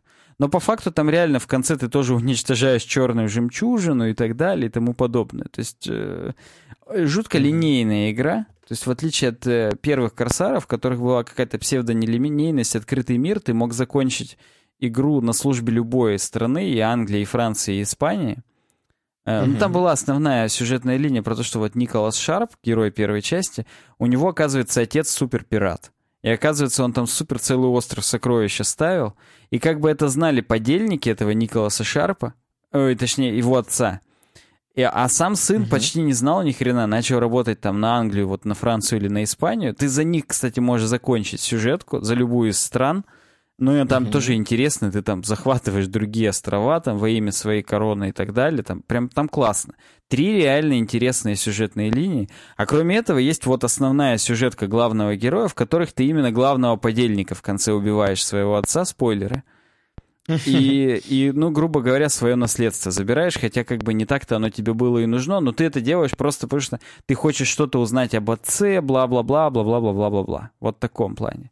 Очень okay. интересная игра была, прям вот там все было проработано, и бои в море, и хождение, так сказать, по непосредственно городам взаимодействия с НПЦ, и даже абордаж был проработан. Но там тупо было, что ты сразу сражаешься с капитаном другого корабля, и если ты его бьешь, то у него часть экипажа погибает. Если он тебя бьет, у тебя часть экипажа погибает. Ну, по факту ты с ним фехтуешь, но метафора вашего фехтования это то, что еще и все фехтуют в этот момент. Ну и как угу. бы да, ну прикольно, почему бы и нет. Вот, потом вторые пираты, ну вторые корсары вышли, э, их сделали пиратами, они супер продались по всему миру. Вот. Но все фанаты-то сказали, ну нахрена вы нам это линейное говно подсунули? Давайте все-таки надо вот было тех самых Корсаров 2, которые вот, вот вышли, которых мы ждем. С открытым миром. Гени... А там, чтобы ты знал, угу. уже были частично генерируемые квесты, но не в таком противном виде, как в Скайриме, а вот ты заходишь в магазин, и в зависимости от того, какой у тебя корабль, и в каком uh ты городе находишься, тебе говорят, слушай, друг, перевези вот столько-то тонн там паприки, зерна и так далее туда-то. Ну и если у тебя там шхуна, то тебе там 2 тонны дают. А если у тебя супер торговый галеон, а лучше 3, то тебе их под завязку загружают, и ты больше денег получаешь. Но по факту как-то вот даже это и прикольно было. То есть это вот не было блевотно, как в Скайриме, когда ты бесконечно просто это делаешь. Тут ты просто, понимаешь, оно нативно. Ты реально приходишь в магазин, тебе говорят, перевези куда-то там то-то, вот получишь столько денег. То есть это угу. не было э, вот когда ты приходишь, и тебе одними словами говорят, только вместо упырь говорят, убей там, там, я не знаю, другого упыря. Ну, come on. Э, там, это не то. Вот, они, ага. они начали делать третьих корсаров, вот именно все еще та самая вот Акелла с вот этим вот, э, как там, вот Дмитрием, да, и вот, и тут появились те люди, как раз, которые сейчас в Black Sun е, в том числе ага. вот этот Ренат Незаметдинов. Вот, и он вот оставил проект в, в, там, в неправильный момент, очень нехорошо, очень подвел, бла-бла-бла. Как было на самом деле, уже, мне кажется, и хрен его узнает. Но, тем не менее, э, вышли третьи «Корсары», и они получились э, довольно-таки беспонтовыми. То есть они просто очень забагованные были на старте, примерно как «Ксенус». Вот. И... Хотя великолепная игра. Согласен, игра великолепная, но впечатление общее смазывалось. И, ну, Кстати из... говоря, если сейчас, опять же, быстренько скажу, что Kingdom Come Deliverance супер с багами вышла. Хотя все тоже хвалят, игра великолепная, но супер с багами. Просто вообще ну, прям... Понимаешь, Фу. сейчас супер с багами поправляется патчем в Steam е, который у тебя автоматически выкачивается. В тот момент ты покупал диск, да, Интернета да, почти да. ни у кого не было. Подкачать патч уже нельзя. Вот только вот на игроманиях да, да. распространять как-то там. Вспомни, патчи на Xenos весили 3 гига в сумме, наверное. Согласен, абсолютно. Это вот каждый и... раз я с игроманией их скачивал откуда-то там еще, но это, это уже сложнее было, чем сейчас. Сейчас реально у нас всемирный бета-тест так сказать, все тестируют, всем патчи прилетают каждый день, и для всех это уже норма. А в тот mm-hmm. момент ты купил диск, а у тебя что-то не работает, это, ну, это был прям вот э, крах империи. То, что надо что-то где-то из интернета подкачивать, какие таких слов-то еще в интернете максимум там прохождение смотрели по-быстрому, пока трафик не кончился, да. А тут реально выкачивать гигабайты, это только могли себе с безлимитом позволить люди, но это ладно, это спасались люди, у которых были там какие-то локальные сети, типа вот как у нас провайдер интерсвязи, у него там супер uh-huh. Осло-сеть, ED2К, Донки, там uh-huh. туда-сюда. Оно, да, там все это выкладывалось, там практически пиратство процветало, там все эти патчи лежали, и все здорово. А если не было вот такого комьюнити, то это, конечно, вот тебя оставляло наедине с тем, что у тебя игра не работает, коряво работает как-то, и, и ты не знаешь, что с этим делать. Ты вроде говоря просто, ну, купил э, что-то не то. Да. Вот, вышли Корсары 3, и появились чуваки, которые сделали фанатский мод к «Пиратам Карибского моря» на том самом движке. Назывался э, «Корсары. Возвращение морской легенды». Вот в него я тоже уже играл, хотя у меня и первые на диске есть. То есть прям до сих пор диск сохранился, кроме шуток. Я его уже в отдельно без коробки положил в э, мягкую такую хреновую, но для дисков. Ну да. Э, вот «Возвращение морской легенды», и там чуваки уже сделали как надо. Это были фанаты из какого-то города, типа там Воронежа, условного. Mm-hmm. Вот. Они, ну, они, естественно, взаимодействовали с Акелло, то есть те им давали сурсы и так далее. Потому что они там реально текстуры переделали, там архипелаг весь другой. То есть в «Пиратах Карибского моря» он практически полувымышленный был. А тут его сделали таким, какой он есть в Карибском бассейне, на движке именно «Пиратов Карибского моря», и это была гениальная игра вообще. Там и Джека Воробья даже вернули, модельку сделали. То есть там вообще mm-hmm. супер классно, но это был фанатский мод, который не, никак не продавался, не монетизировался. Его, опять же, надо было выкачивать там по полгига, там, по гигу и так далее. плюсом было то, что он игру вылечивал от StarForce а, например. То есть уже mm-hmm. с ним игра без StarForce а работала. Я еще в школе очень много в этот мод играл. И потом Акелла этим чувакам дала денег, и они выпустили уже две игры, которые непосредственно продавались. Корсары возвращение... Э, не возвращение морской легенды, просто возвращение легенды. И Корсары город потерянных кораблей. Уже на движке третьих Корсаров это было сделано. И там уже, опять же, ну, они, они гении, они сделали тоже все это с генерируемыми квестами, но при этом было очень много просто побочных красивых квестов и так далее. Причем, что характерно, очень много квестов самых интересных остались только вот в том, которые на движке вторых корсаров, на движке пиратов сделали. Почему-то они сказали, вот в силу того, что движки разные, мы не смогли, да и не захотели, типа, переносить все квесты. А самые интересные квесты с Инквизицией и всякими сектантами, которые были, они они вот были именно в том самом дополнении, который прям балдежный, где ты еще в конце угу. получаешь супер там мечи и так далее. Ну, они не супер в смысле, что там реально они там какие-нибудь из метеорита сделаны. Нет, они обычные, просто, ну, очень хорошие характеристики и очень реально интересный сюжет. Прям как в книжках про пиратов, очень закрученный. Там, конечно, и просто пасхалки были тупые, типа Терминатор с дробовиком в конце, в храме инков. Но это, это, это было настолько стильно и здорово сделано, и так до этого было сложно дойти, ты реально должен был там, ну, я не знаю, месяц реального времени играть, чтобы вот прокачаться до того момента, чтобы реально всех этих ацтеков, скелетов там убить и дойти до Терминатора, который реально в тебя из шотгана пытается стрелять. Ну, там здорово это было сделано, это, конечно, прям вот супер времена были. И вот э, Архипов-то рассказывает о том, что а вот, они даже вот с этими фанатами работали, им денег давали, и вообще их всячески лоббировали, потому что он хотел, чтобы эта вселенная жила, а эти чуваки реально очень круто делали. То есть mm-hmm. вот, да. И в тот момент они начали планировать четвертых корсаров, вот это все, случилась беда с российским геймдевом, все это похоронили. А теперь, говорит, вот раз уж эти чуваки начали работать, то мы тогда тоже сейчас будем искать, привлекать инвесторов, потому что какого хрена? Раз уж, типа, они считают, Black Sun считает, что это нужно, то и мы тогда попробуем посчитать, что это нужно, будем делать, типа. Опять же, свяжемся с командой seaword.ru, это вот эти фанаты, которые сделали все эти морские легенды, и будем mm-hmm. вместе все работать на благо того, чтобы сделать гениальных корсаров. Потому что вот этот Архипов утверждает, что это прям его страсть, и это прям классно. А, вот, поэтому вот, вот, вот на этом все заканчивается. Причем э, они сказали, если вот ему спросили ДТФ, а если Black Sun скажут, что вот будет не корсары, а просто флибустьеры, у вас останутся так. претензии? Он говорит, да нет, говорит, никто же не, разреш... не запрещает им разрабатывать компьютерные игры. Просто не хотелось бы, чтобы они как-то себя ассоциировали с серией Корсары, вот и все. Вот это, это же, Я же говорю, все из-за лич... слова. Все да, это слова. вот личное. Но слушай, давай так по-честному, mm-hmm. слово, оно будет продавать. Сначала было слово, и слово было Да, слово оно будет реально продавать. То, что будет написано Корсары, это все сразу купят. Все. То есть, ну, и чуваки, которые из Black Sun, они тоже это отлично понимают. И поэтому э, это, конечно, может быть не так, как вот реально во времена 10 лет назад, когда не было интернета, и реально увидел Корсары, пошел и купил. Когда ты реально в магазин за диском приходил.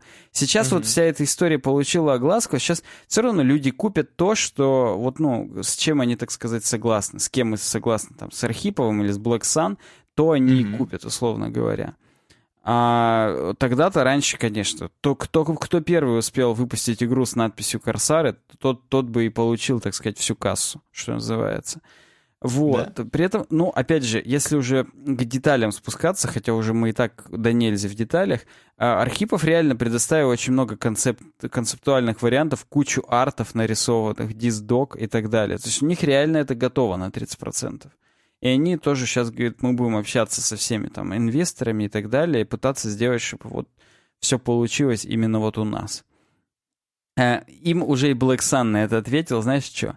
Они сказали, а вот мы не против, пусть тоже делают, пусть типа вообще э, будет, во-первых, конкуренция, а во-вторых, пусть сообщество получит дохрена корсаров и э, будет выбирать, и, и, все, и все круто. То есть они здесь заняли такую позицию, типа, мы как бы, конечно, судимся, потому что на нас uh-huh. подали в суд, но по факту мы бы вот не хотели ссориться, а типа на, на благо одного дела все-таки типа работаем и так далее. Ну, может быть, это, конечно, чуть-чуть лукаво, но вот как бы да. Кстати, ну, они сказали, вот я... что с обнаженкой они будут осторожнее себя впредь вести. Да ладно, что. Вот я, на самом деле, не представляю такую историю где-нибудь в Америке.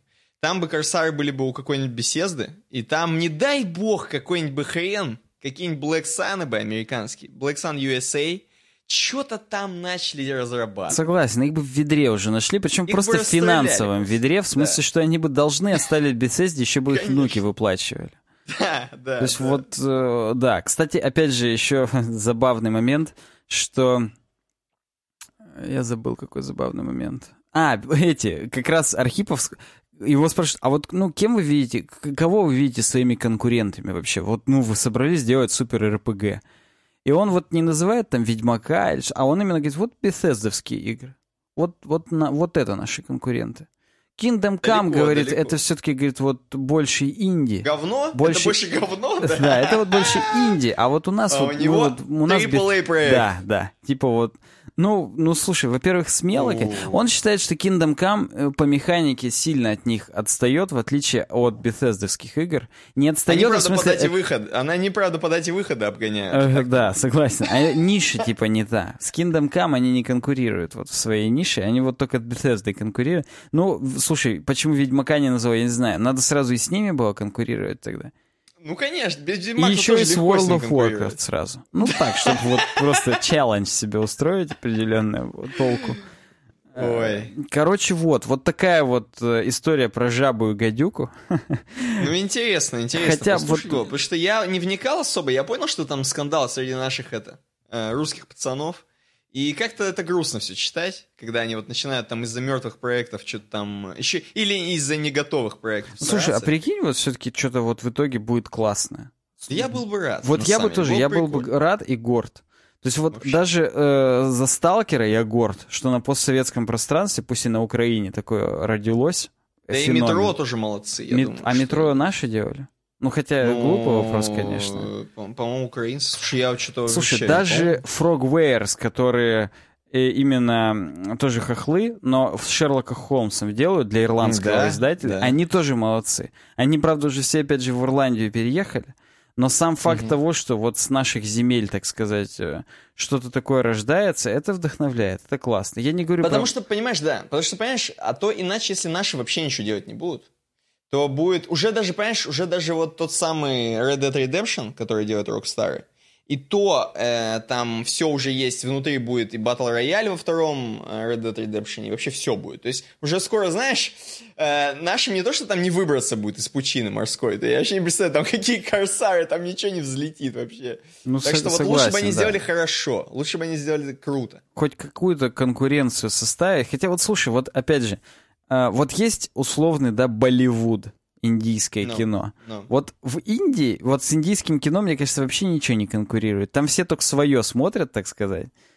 Угу. И как бы Но вот... у нас, э, видимо, нет таких, такого бабла, чтобы пацаны могли вот прям сделать на Unreal Engine 4, потратить, потратиться сами, и чтобы ну, мы слушай, еще это индийское кино качеством тоже особо не отличается. Ну, согласен. Там так-то тот еще бред, поэтому... А это, понимаешь, он с беседы хочет кон- конкурировать. Ну, Ты согласен. Куда? Но он не говорит, что мы просто вот мы на наш рынок ориентируемся, ага. у нас здесь нет конкурентов, потому что мы классно. Не, он с беседой. Ну, слушай, да, давай да. так, цель-то хорошая. Пусть Да конкурирует реально. То есть, как бы, как бы мы... Вот мы сейчас ржем, а через два года, если, дай бог, будем здесь еще Играть сидеть... все будем. Да, то прям вот будем говорить молодцы, молодец Архипов. Правда, он Блэксановцев сейчас еще пытается нагнуть, но как бы вот... Он отдельное еще занятие себе придумал, кроме разработки игры. Да, кто-то кто из них будет точно молодец, поживем увидим. А у нас что там дальше? О, у А нас дальше дальше у нас твоя тема. Тема, Я которая не знаю, может сейчас сделаем лё- перерыв? лё- Уже час 30, я сомневаюсь, что мы больше будем все равно Ой, там давай, с чем-то. давай, Поэтому прервемся на, на, на коротко, прервемся. давай. Я И нажму паузу. Подписчики уважаемые. Что, ты уже нажал на паузу? Нет, нажму, нажму. А, ну да я скажу, когда да. Наши уважаемые подписчики, вы это, можете пока комментарий на YouTube оставить. Спасибо вам большое, что слушаете, смотрите. Мгм. И э, увидимся уже после небольшого перерыва. Три, Да. два.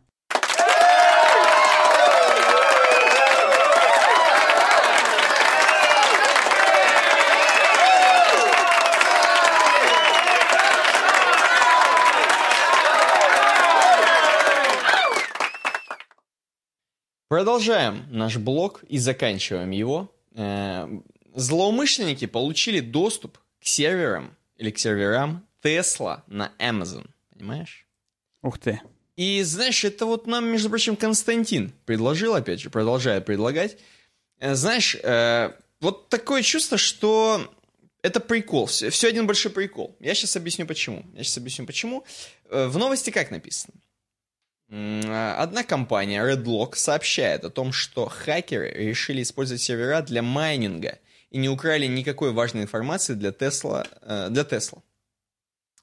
И действительно, то есть хакеры получили доступ к данным компании благодаря сервису Kubernetes э, от Google.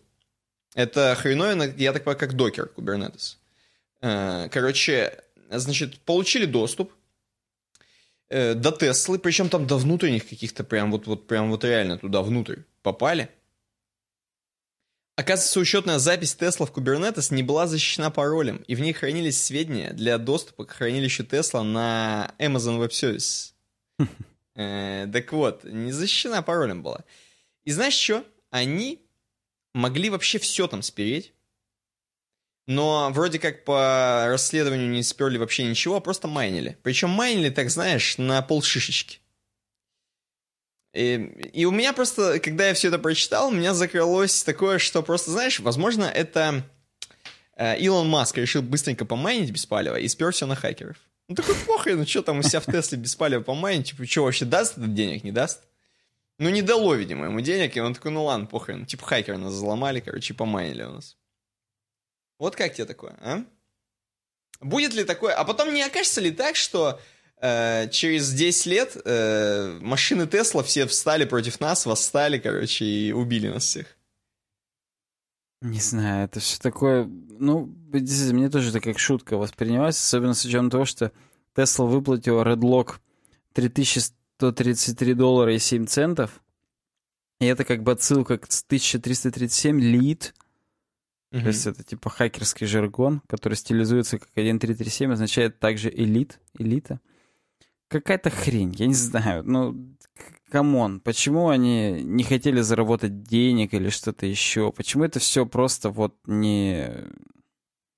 Не знаю. Мгм. Это все какой-то... Какая-то просто шутка. И все. Да, да. Ну чё, идем, в принципе, в блог под названием «Житуха» у нас, который есть. Да, есть у нас блог Житуха. И здесь у нас под медиум какой-то блог очередной Noteworthy, The Journal. Blog. Э, Статья называется так. Просто уходите. Ни одна работа не стоит того, чтобы на ней перегореть. Э, В чем Мгм. суть? Суть в том, что это нам рассказывает некий Эли Фич, фронтенд-девелопер и так далее. Э, В общем, он нам написал, что он вот несколько лет назад работал на лучшей работе в мире.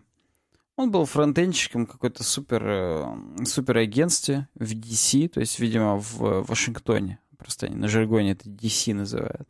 Мне, говорит, Так. так нравилась работа. Мне просто, я, говорит, вот домой иногда приходил, что «М, это вот лучшая моя работа и так далее. Но потом, говорит, в какой-то момент я начал перегорать. Ну, что значит перегорать? В том смысле, что вот э, есть, да, условный какой-то фронтенд.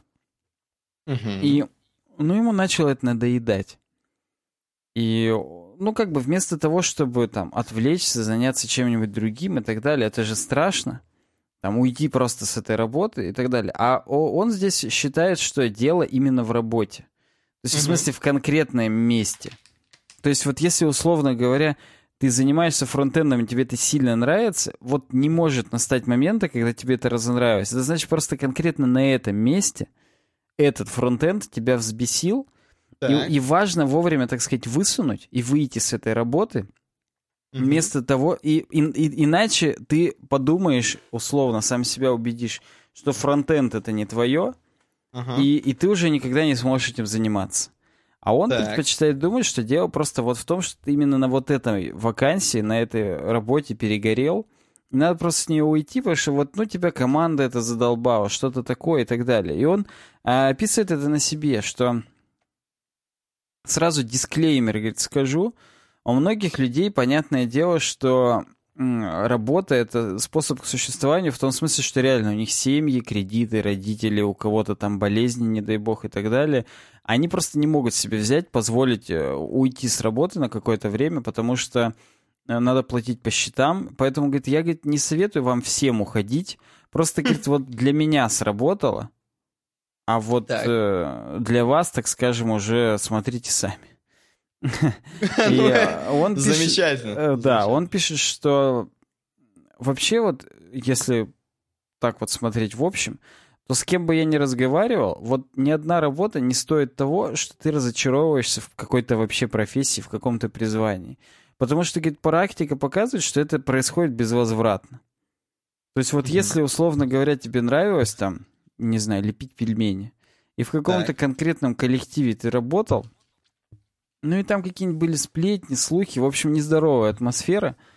Э, но ты это терпел, потому что, ну, тебе там больш... была большая зарплата или что-то еще, то э, ты, скорее всего, потом никогда не сможешь заниматься пельменями, потому что у тебя уже, ну, видимо, навсегда останется психологический якорь какой-то. Угу. Вот. А надо было всего-то уйти в другую пельменную, и все было бы нормально. Но он говорит о том, что вот он год терпел, и, говорит, это вот был почти предел. Я после этого год не мог нормально работать. И оправлялся, так сказать, после этого все, потому что, говорит, вот, ну, не в моготу. То есть это настолько засасывающее чувство, что вот если ты его пытаешься перетерпеть, то все, это претерпение, оно тобой завладевает и так далее. Поэтому вот э, на самом деле практически все. То есть э, это говорит, дело не в людях там, а вот просто, ну, какая-то, бывает какой-то стечение обстоятельств, из-за которого ты начинаешь перегорать вот именно здесь и сейчас. И нужно просто это все сменить во имя того, чтобы вот твое призвание, оно вот осталось твоим призванием и так далее. И знаешь, я вот на самом деле задумался, а есть ли какое-то вот такое занятие вот в моей, например, жизни, Угу. Он здесь описывает свою историю, как он обратно, типа, загорелся, так сказать, фронтендом. Ну, он там, mm-hmm. понятно, сходил на какую-то конференцию. Вот он год уже, он сменил уже работу, но он все равно год вяло, так сказать, где-то жил, и, и все не то было. А где-то работал, в смысле.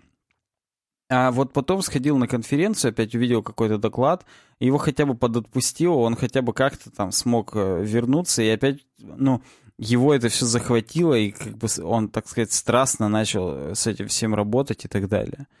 Поэтому, ну да, то есть ему можно, конечно, только, так сказать, посочувствовать в том, что у него это все прошло так э, тяжело.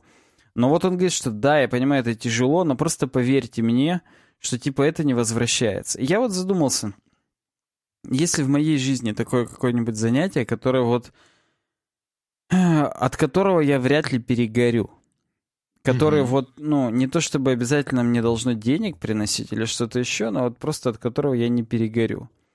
И так. я вот для себя подумал, что вот для меня, например, музыка, да, то есть вот, например, там игра на гитаре, вот это то самое место, которое... О, место, господи. То самое, эм, так сказать, занятие. Занятие? Которое, вот мне кажется, я никогда не перегорю. Ну, то есть, опять же, я же это не делаю профессионально. То есть я не играю в барах там и так далее. То есть для меня это не не то, чем я обязан заниматься 24 на 7 для да, того, и чтобы зараб- и зарабатывать бабло, да. Да, то есть для меня это всегда было хобби и остается хобби, которое вот именно вот захотелось мне этим позаниматься, я этим занимаюсь, и да, то есть я это делаю максимально в удовольствие всегда. Вот, наверное, когда, ну или если это все дело произойдет э, в авральном режиме, мне надо будет это делать каждый день и так далее, я, конечно, наблюю. То есть, ну, есть, есть такая вероятность, что меня это опротивит в какой-то момент. Но в любом случае, вот для меня, вот, мне кажется, вот это занятие максимально это вот оно. Вот для тебя есть такое вообще? Или, или это ну- сложный очень, так сказать, вопрос? Ну, я думаю, что жрать, во-первых, и спать. В принципе, вот эти два дела точно, точно. Никогда, абсолютно. Особенно, если мне нужно будет зарабатывать этим деньги, то это стопудово я прям не надоест. Вот я даже менять не буду ничего. Даже кровать не буду менять. И стол, и ложку. Буду жрать просто и спать. Вот. А так, ну, сложно ответить, на самом деле, хрен его знает. ну, Э, Надо пробовать еще, понимаешь, чтобы вот реально...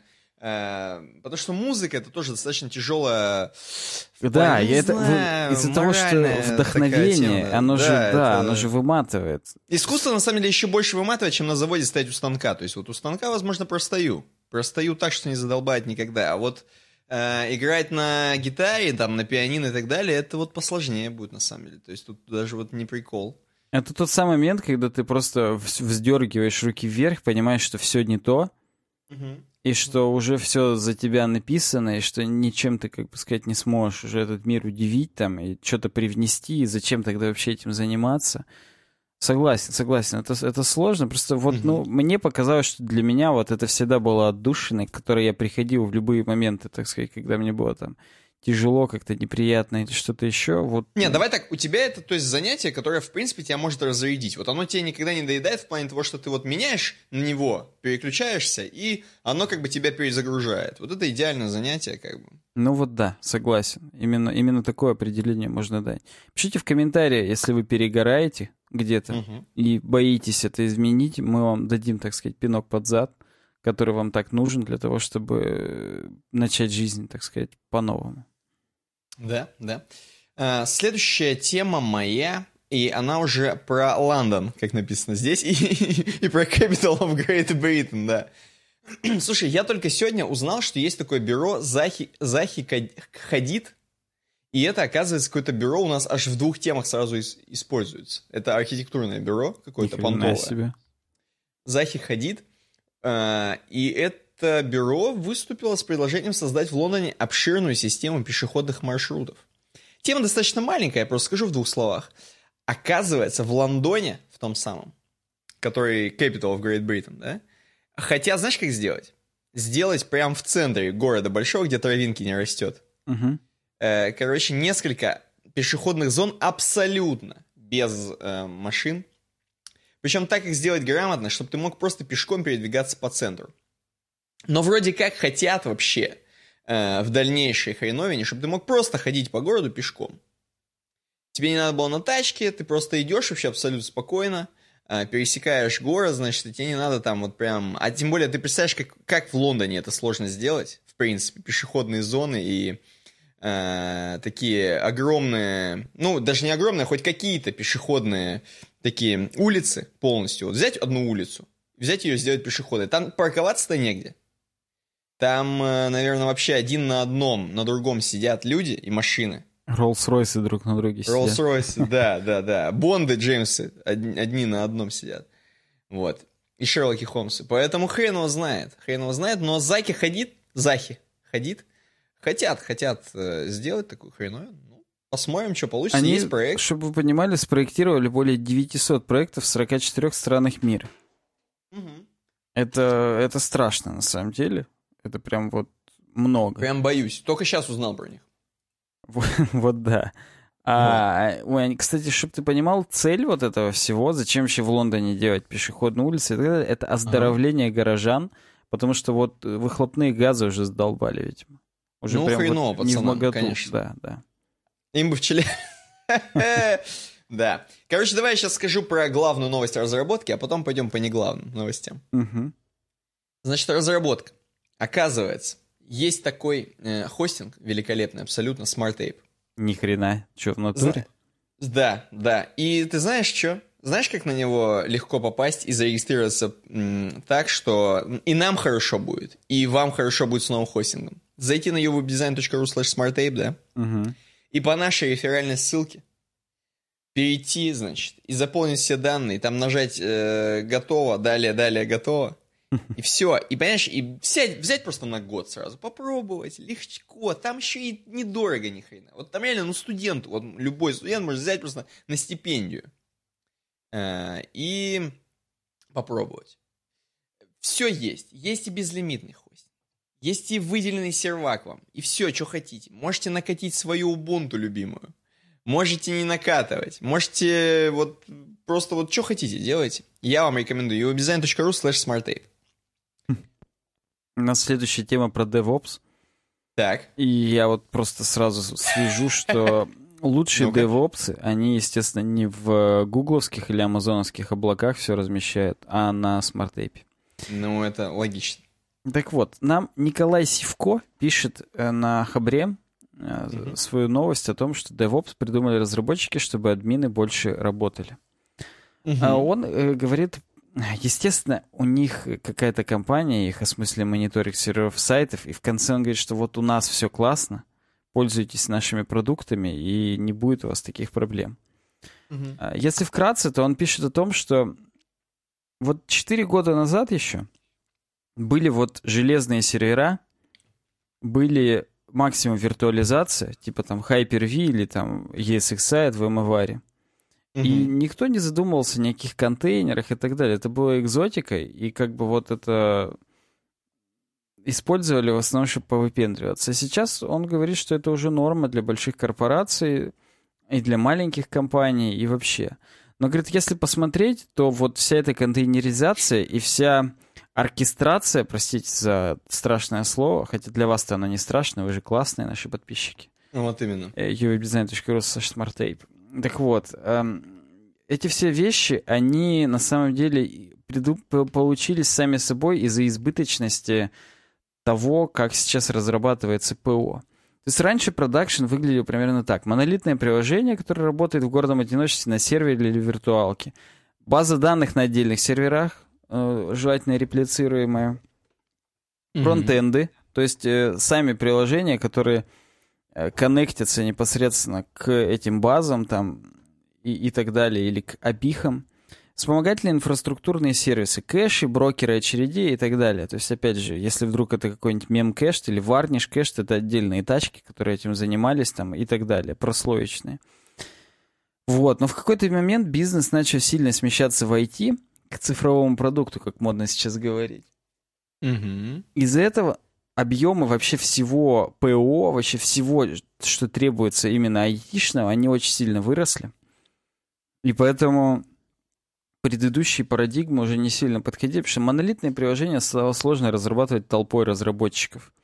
Как деплоить все в одно место, как следить за этим делом, как это делать по очереди, как разделять обязанности. Все это очень сложно, когда... Хотя вот почему-то, когда делают Ведьмака, вот как-то вот не случается у них никаких проблем, да, с синхронизацией и с тем, что надо все поделить на микросервисы. Слушай, а вдруг это один человек делает?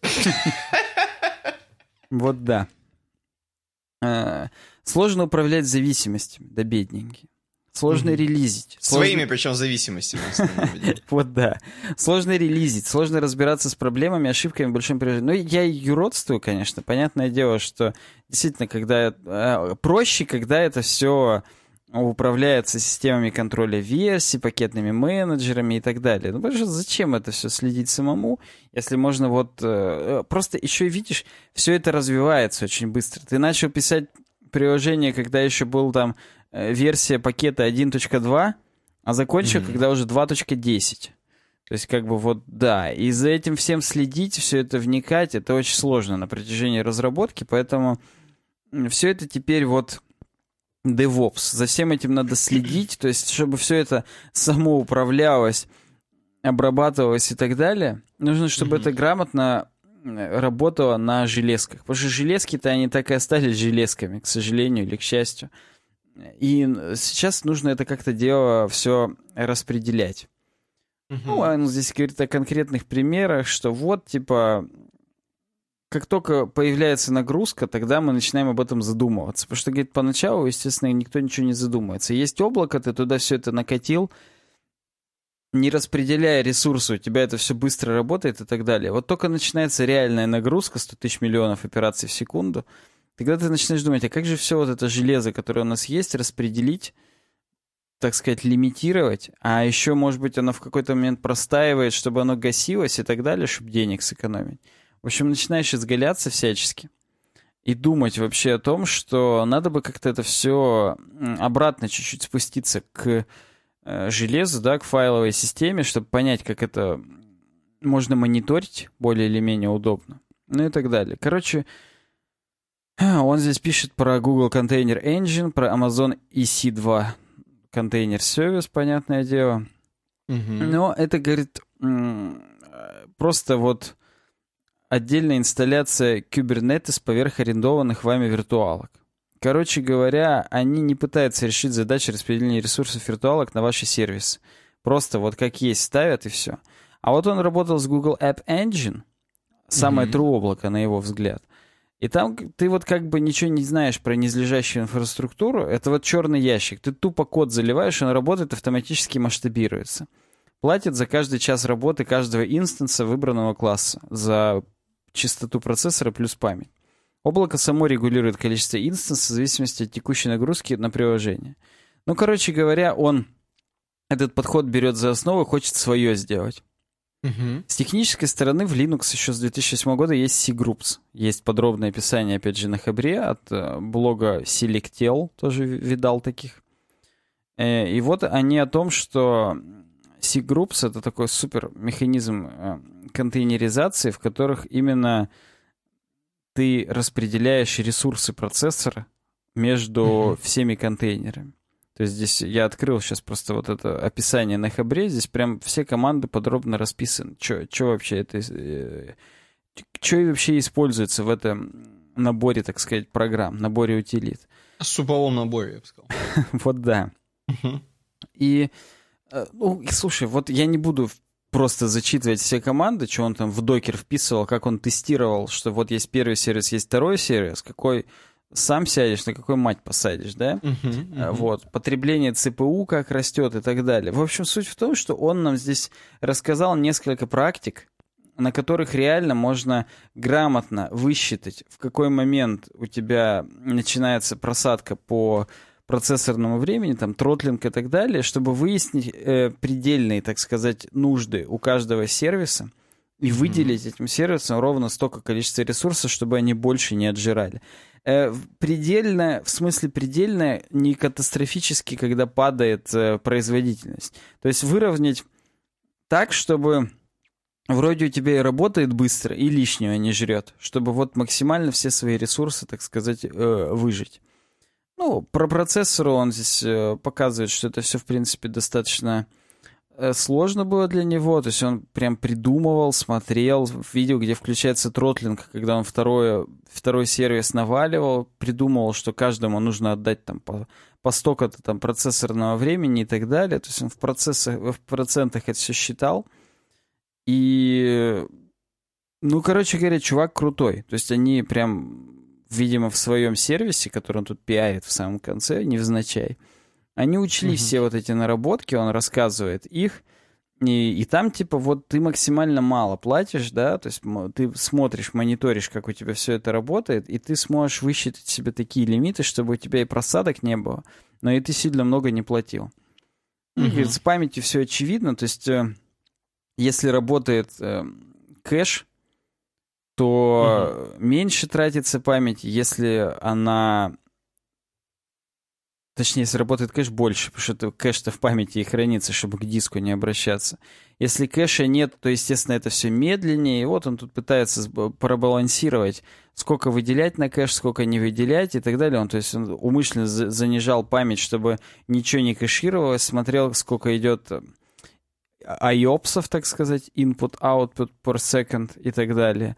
Также он с дисками пытался ограничить, сколько, опять же, IOPS дать на какой сервис, посмотрел, где начинаются просадки, причем здесь, опять же, он ну, автоматически занизил, допустим, на 100, и посмотрел, что когда он второй сервис э, включил, начиная там с 14 миллисекунд, все просело, потому что предельное количество выполнилось, и надо больше выделять. Он там придумал, что ну, ну тогда 200. Вот 200 на 2 будет нормально и так далее. Ну, такие, в общем, сугубо статистические, математические моменты, которые, угу. если вы прям true DevOps, то почитайте. А вообще, э, да, я, я с ним согласен, что все это может быть, может быть от лукавого. И в какой-то момент это все опять вернется к какой-то более нормальной виртуализации, не контейнерной, потому что контейнерность, она удобна, потому что ты можешь мигрировать с облака на облако, да, абсолютно незави... незаметно для себя. Говоришь просто, вот это поднять теперь тут, а теперь там и так далее. У тебя приложение отработало, как надо сделал, и все. Но э, если это будет что-то более монументальное, то все будет все-таки каким-то образом... Ну, я не скажу на своих серверах. Понятное дело, что когда это все централизовано, ты просто платишь за это как за услугу, тебе это удобнее, чем самому закупать железки, их обслуживать. Нахрен тебе это надо? Просто я к тому, что вот больше будет таких моментов, как Google App Engine, который сам за тебя все думает, сам за тебя все скейлит, просчитывает, рассчитывает. И тебе даже не надо будет уже об этом задумываться. Хотя, конечно, хотелось бы, чтобы, ну, такие, например, компании, как Tesla, да, Каппа, они все-таки у себя это хранили, они где-то там на, на Гугле без пароля. На Амазоне. все-таки какие-то, да, свои наработки использовали, потому что свое, оно все-таки всегда свое. Всегда хочется какой-то свой уютненький мирок устроить и, и немного подальше от этой глобализации ужасной пойти. То есть вот как-то так про DevOps у нас. Ну, я тебе просто что хочу сказать, что вот DevOps вообще найти, э, крутого чувака DevOps, да даже просто обычного, нормального, его сложно. Это же чуваки-то такие. Они как бы и должны быть очень практически подкованы. И вообще, и знать до хрена. И, ну, в общем, это такие прям... Это не просто, знаешь... Э, DevOps найти, короче, сложнее, чем какого-нибудь, например, фронт фронтендера э, хорошего. Хорошего DevOps, э, хорошего фронтендера, вот если сравнивать. Причем, я тебе так скажу. Или вот, бэкэндер. Э, мне чуваки рассказывали в MongoDB чатике в Телеграме, а они как раз именно администраторы MongoDB, то есть они не программисты, а они девопсы. И они жалуются, что девопсам никто не хочет денег давать. Что... Ну, потому что думаешь, это обычные сисадмины. Да, да, к ним относятся просто как к сисадминам. И не, mm. даже в Сбербанке дают 80, он говорит. Хотя, казалось бы, Сбербанк, там, блокчейн, бла-бла-бла, туда-сюда. А вот дают 80, и хоть ты обосрись. И там вот один из чуваков пишет, что все, я на все обиделся, эмигрирую в Канаду. Потому что в mm. России девопсам не платят. Это просто тупиковая ветвь развития, так сказать, если говорить о том, что какой-то рынок труда. Когда ему такие слова, как рынок труда, он вообще говорит, вот в России нет рынка труда, что все это говно, бла-бла-бла, туда-сюда. Короче, ну, ну, Там, понятно. конечно, полное упадничество. Но суть в том, что вот по нему девопсов найти, видимо, сложно, потому что, потому что им и не платят. Ну, ясно. Ну, хрен его знает, что здесь первично, так сказать, курица или яйцо, девопсы или деньги, но вот что слышал, тем поделился. Ну, норм, норм. Э, короче, погнали дальше. Э, XSS уязвимости у нас сейчас будут. Уязвимости вашего приложения. А там я, кстати, не помню, там же кроме... Сейчас, сейчас посмотрим, сейчас все, все, сейчас все вспомним. На Хабре статья «Уязвимости вашего приложения». И здесь статья вместе с э, слайдами, между прочим. Вместе со слайдами, да, да, да.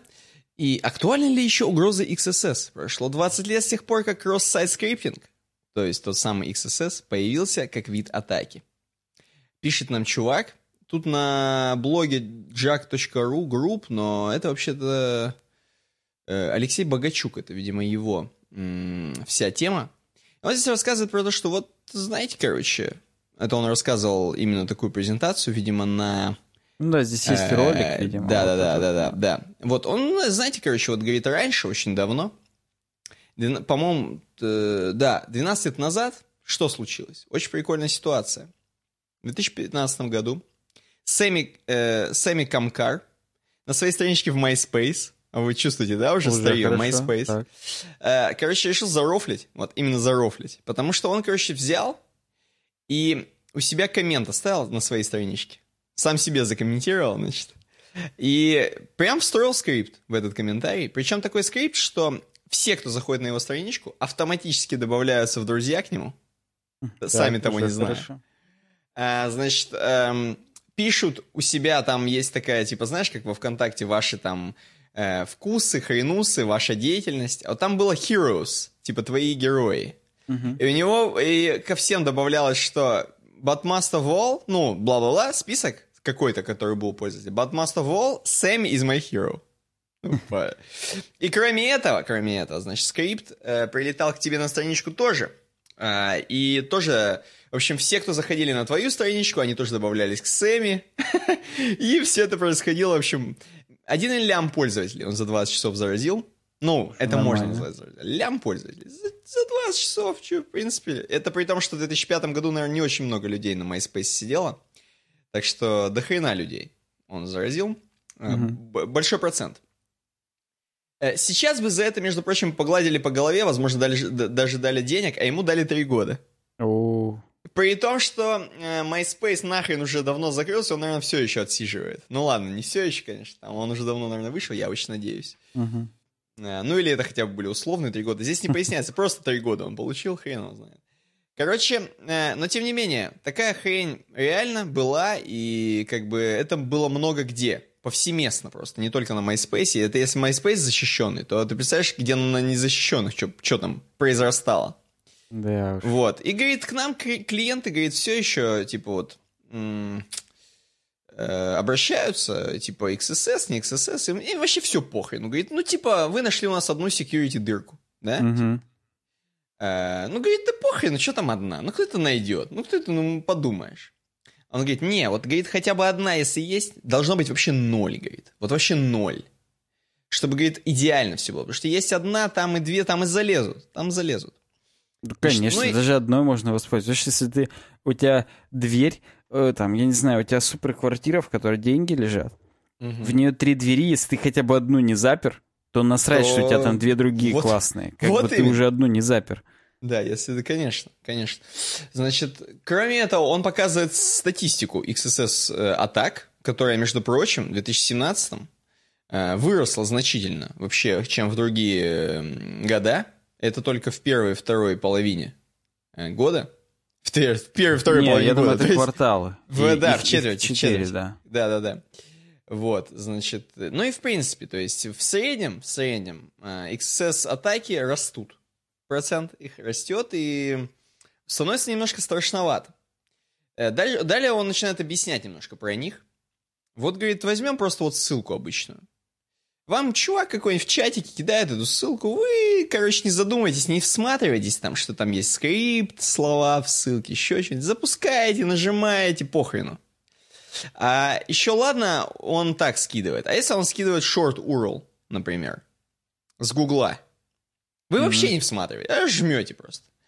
А еще, короче, вы сканируете QR-код, например, и вообще там не читаете. Там как бы показывается вообще-то ссылка, которую надо открыть. Но вот там-то вы точно не читаете. Там вы вообще где-нибудь находитесь хрен где. Э, и нажимаете спокойненько. Значит, все. Пошла жара. XSS-уязвимость, все. Мне нравится, как здесь написано, что на вашу страничку что-то происходит. Ну, там хрен знает, на какую у тебя страничку произойдет, если ты откроешь Safari с телефона. Но, тем не менее, значит, э, по-всякому может происходить. XSS э, уязвимости такие вещи, которые их нельзя, нельзя игнорировать. Пойдем дальше, пойдем дальше. Что еще здесь есть?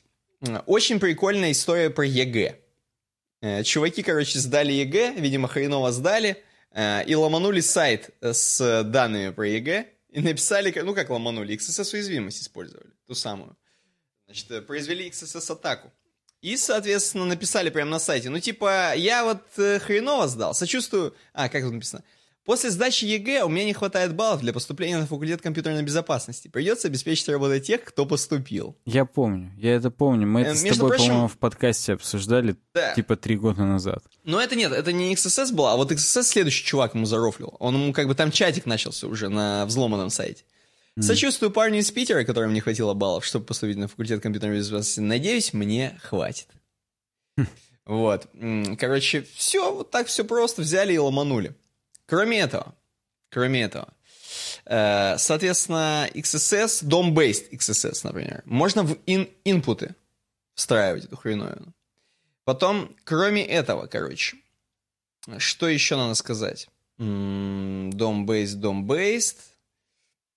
Я просто хочу... Прикольная еще история про книжку, которая называлась Script Alert. Э, так, так-то так. Ну, скрипт открывается, скрипт закрывается. Так. И там алерт, и реально даже на eBay, когда эта книжка появилась с таким названием, э, на этой странице возникал алерт. Потом они это, конечно, пофиксили. Но, говорит, эта книжка продается и на других, говорит, сайтах. На них все еще все нормально, алертит как надо. Заходишь и алерт. Вот. Ну, короче, это вообще достаточно глупая ситуация какая-то, но тем не менее. Что еще?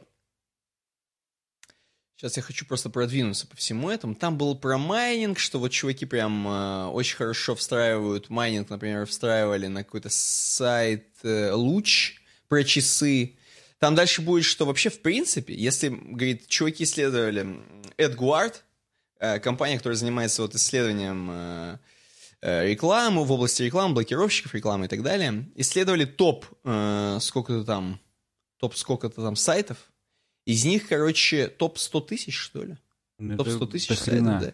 Из них 220 сайтов э, были с э, встроенным майнингом, по-моему. Угу. То есть 0,22 сайтов из 100 тысяч в топ 100 тысяч, опять же, они с э, майнингом. Соответственно, охрененный трафик, который идет через э, эти сайты, и, соответственно, охрененные бабки, скорее всего, которые были намайнены, просто на халявку практически. Что еще? Опять же. Э, и казалось бы, что нас, в принципе, защитит? Что нас спасет от XSS атак и вообще от того, что мы будем забывать про, про security, которые нужно внедрять? Это фреймворки мы типа такие используем какой-нибудь Angular JS э, и думаем, что все классно. На самом деле нет. На самом деле, особенно в новых фреймворках, там э, а, Vue.js там и так далее. Короче, там вообще они стараются такие вещи даже не предусматривать. Якобы ты сам должен про это позаботиться был. Э, в Angular вроде какая-то там была защита, но она тоже... В общем, фреймворки, короче говоря, не защищают абсолютно, если вот немножко подвести итог под фреймворками. Здесь описывается и Redux, и еще что-то там. Поэтому да, там тоже никакой такой защиты нормальной нет. И она вся обходится. Э, кроме этого, короче, что еще я могу сказать? Здесь было про чувака еще прикольная какая-то история, блин, я хочу вспомнить. Э, здесь еще был целый абзац про то, что, типа, вот все эти адблокеры, да, которые экстеншены на браузер, они скорее даже притягивают такие штуки, потому что типа к адблокеру можно обратиться, якобы. Из-за того, что можно обратиться к адблокеру, у него там есть какой-то типа айдишник, и ты типа можешь встроить, типа, чтобы адблокер... Э, он же как бы режет блоки у тебя на сайте, по сути. Но типа можно как-то, короче, так сделать, чтобы он э, наоборот встраивал, короче, XSS уязвимости. Он вроде как бы должен резать, но он встраивает. Вот. Так, эм, что еще? Что еще? Короче, очень классные советы здесь сейчас пойдут, на самом деле, как избежать этого всего дерьма. Эм, сейчас я дойду, дойду до этого, короче. Очень классные советы такие. Во-первых, ты можешь просто запретить у себя на сайте эм, использовать спецсимволы, те самые. То есть, например, э, в комментариях, чтобы тебя в комментариях нельзя было писать Э, вот эту вот э, скобочку, треугольную скобочку, вот эту вот, как стрелочка. Больше меньше, чтобы она хотя бы эскейпилась да? сразу в GT и LT, вот эти HTML. Ну, примерно как здесь написано в Sanitize.js делает, вот, вот типа того. Да, как минимум так, чтобы она эскейпилась. Ты можешь просто, да, использовать какие-то библиотеки, которые реально все еще, я надеюсь, актуальные, то есть именно актуальные вещи брать, потому что есть те хрени, которые еще в 2013 последний раз обновлялись, он здесь пишет. Вот, типа, нет, берите актуальные библиотеки, которые действительно тоже эскейпят все. Эм, здесь есть, типа, ты можешь санитайзить HTML markup, то есть э, все вот эти accept, abr, все вот это вот, что используется, опять же, тоже ref, rows, Роуспен, чтобы не дай бог у тебя в комментариях там не образовалась какая-нибудь, не знаю, таблица лишняя у тебя на сайте. Э, вот. Ну, короче, да, есть способы, есть способы. Но в основном, как я понимаю, главный способ это все-таки использовать эм, новые библиотеки, которые будут от этого от всего защищать, потому что сам ты все не опишешь, там тоже даже в тех библиотеках все не описано. Но подключая их, ты хотя бы более-менее сокращаешь шанс максимально. Вот здесь есть summary, между прочим. Э, не полагаться только на фреймворки. Э, заботиться о своих пользователях, мне нравится, заботиться о своих пользователях, это круто. Uh, look after node modules. Типа, хрен его знает. Ну, это За... как э, к тому, к той теме, которую мы как-то раз обсуждали, как чувак через Node Modules пакет, через NPM пакет украл кредитки и так далее. Смотрите, короче, куда макаете, какие пакеты ну, да. приложения зависимости ставите, потому что мало ли что там внутри. Да, используйте Content Security Policy, ну, типа соглашение.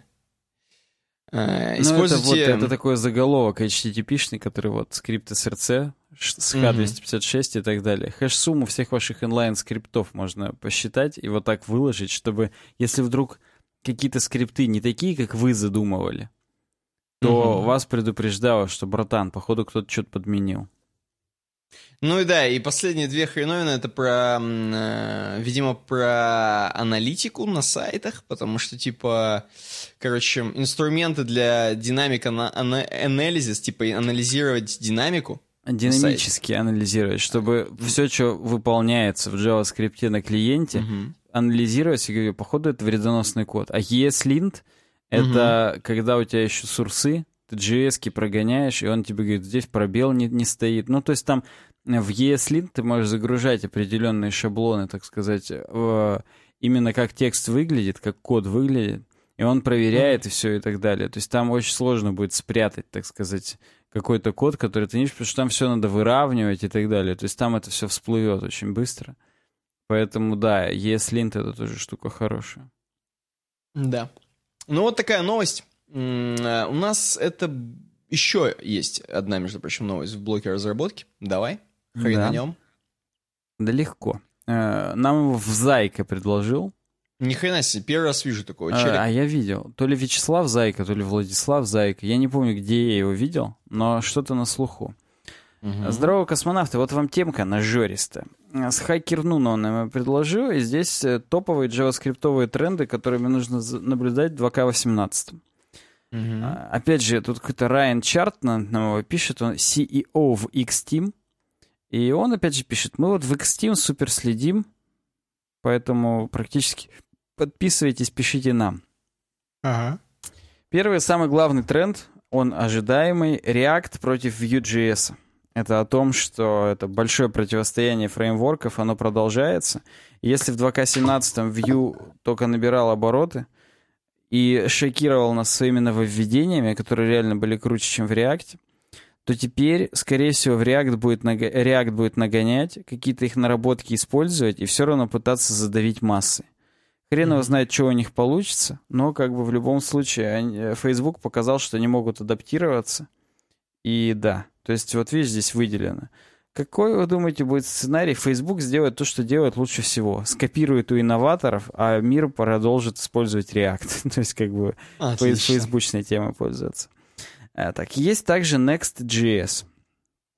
А, Next.js, он помогает, добавляет то, что во Vue уже есть из коробки, типа разделение кода на компоненты, роутинг, то есть маршрутизация, менеджмент стейта и так далее. Хотя менеджмент стейта с редуксом делается, но неважно.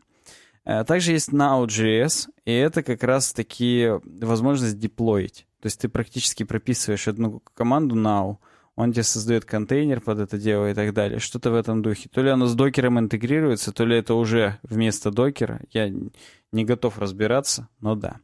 Mm-hmm. А, Angular. Несмотря на то, что Angular, ну, как бы были у него определенные сложности в 2К17, Почему? Потому что не успевали они так быстро адаптироваться. Вышел второй ангуляр, а он как бы, ну, второй и второй. Короче говоря, не успели они адаптироваться, но многие все еще его используют, и надо все равно на него поглядывать. Такое дело. Reason. Reason — это... Сейчас я вспомню. Это игра такая, знаю. Э, смешно. Здесь переводится как причина.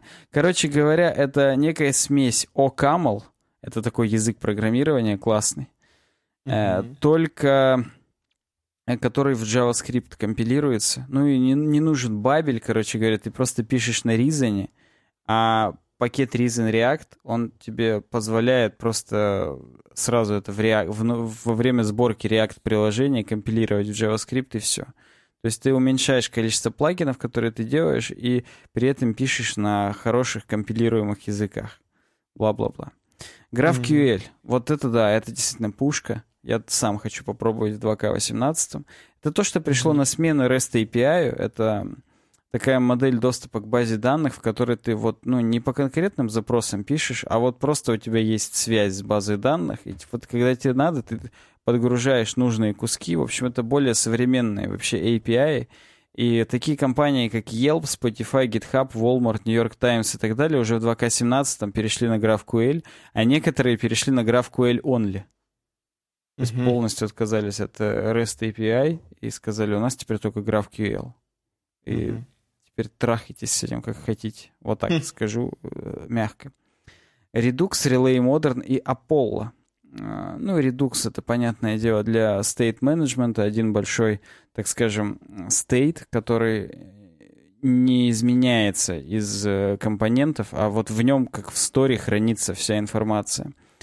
И вот Relay Modern есть, и Apollo. Это прослойки, которые как раз между GraphQL и вот этим стейтом в приложении. То есть если у тебя условное э, место, где ты хранишь вообще, что в приложении происходит, вот как это будет синхрониться с базой данных. То есть, условно, когда у тебя на странице в SPA ты работаешь с какими-то данными, которые ты до этого из базы данных подгрузил, у тебя как-то это должно обратно в базу уходить. Ну, то есть, а если мы говорим о том, что используется GraphQL, ты не постовские, там, путовские или делитовские HTTP-запросы на REST API кидаешь, а ты с помощью GraphQL общаешься с базой данных, и это вовремя синхронизируешь. Вот Relay Modern и Apollo — это как раз такие прослойки, которые общаются с базой данных э, между Redux и базом, базой данных. Так, такие дела. Короче говоря, в Vue.js тоже есть э, такие штуки. То есть там есть Vux, который как Redux, и тоже Apollo. Или вот здесь какой-то кэш A, не слышал ни разу, вот тоже есть. Storybook. Storybook — это такая среда для э, тестирования, так сказать, описания UI-компонентов. То есть ты условно описываешь ну вот смотри, здесь как книжка, ох, книжка, mm-hmm. скрин сделан. Слева у тебя компоненты, которые ты создаешь, и они же выглядят сразу как документация. То есть, условно говоря, ты делаешь кнопку, пишешь, какие у нее есть действия, и все это здесь сразу документируется, и вроде у тебя живой style guide, который ты можешь сразу покликать, попроверять и так далее. Э, вот автор пишет, что в Airbnb, например, используют Storybook, причем в открытую, так сказать. Вот у них Picker есть в Storybook, можете посмотреть. Поэтому mm-hmm. есть альтернатива типа React Blue Kit, Э, которую, например, Netflix использует. Но вот, э, вот здесь он сказал, что Storybook это, это прям круто. Причем, говорит, это, может быть, э, не станет сразу стандартом де-факто, но если хотите выделиться на фоне других разработчиков 2К18, то посмотрите на Storybook и у себя в резюме укажите, что вы им умеете пользоваться, или там на интервью при случае скажите, и будет классно. Угу. Круче. Так, библиотека Prettier, которая улучшает нам, как код выглядит. Ну и по факту линтер. Да даже не линтер, а, короче говоря, кнопку жмешь, и он тебе код выстраивает в соответствии с э, нормами, как это должно быть. Уже 18 тысяч звездочек на гитхабе, все, все классно, все работает. И уже используется в, в том числе в сурсах веб-пака, самого React, Next.js, Babel и так далее. Короче, это уже прям вот... Э, э уже все используют. Jest и Enzyme. Это что касается тестирования в JavaScript. То есть это тестирование приложений супер, супер автоматизированное и легкое с этими двумя утилитами. Поэтому вот, ну, Jest, он как бы лидер, а вот Enzyme это вот для React в основном прям удобнее использовать. Здесь пишут. Опять же, Enzyme сделала Airbnb, и у них mm-hmm. уже 12 тысяч звездочек на GitHub и так далее. И поэтому выбирайте, типа, что использовать, но да.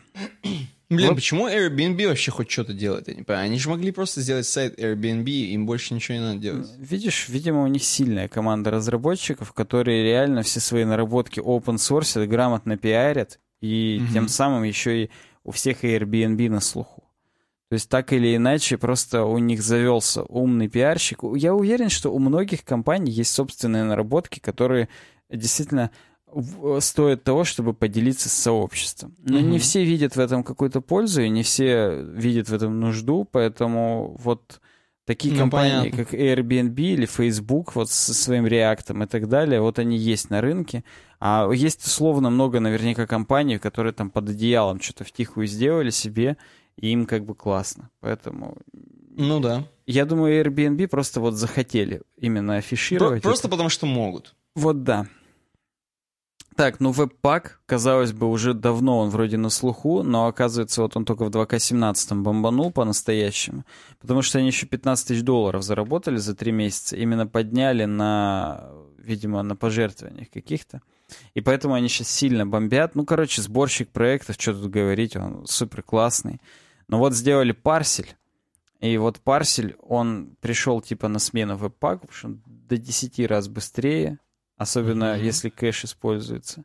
А еще и кроме этого у него нету вообще настроек. У веб-пака достаточно сложные настройки, ну, если только вы не используете стандартный пресет, э, который там, вот, допустим, если использовать Vue CLI, когда ты его включаешь, он уже дефолтный веб-паковский, просто шаблон берет и все, то есть ты даже не настраиваешь. Ну, короче говоря, суть в том, что Сюрприз-сюрприз, четвертая версия веб-пака уже тоже не использует никакого сетапа. То есть они очень быстро это все дело перенимают друг у друга и как mm-hmm. бы стараются не отставать. Это на самом деле такой очень...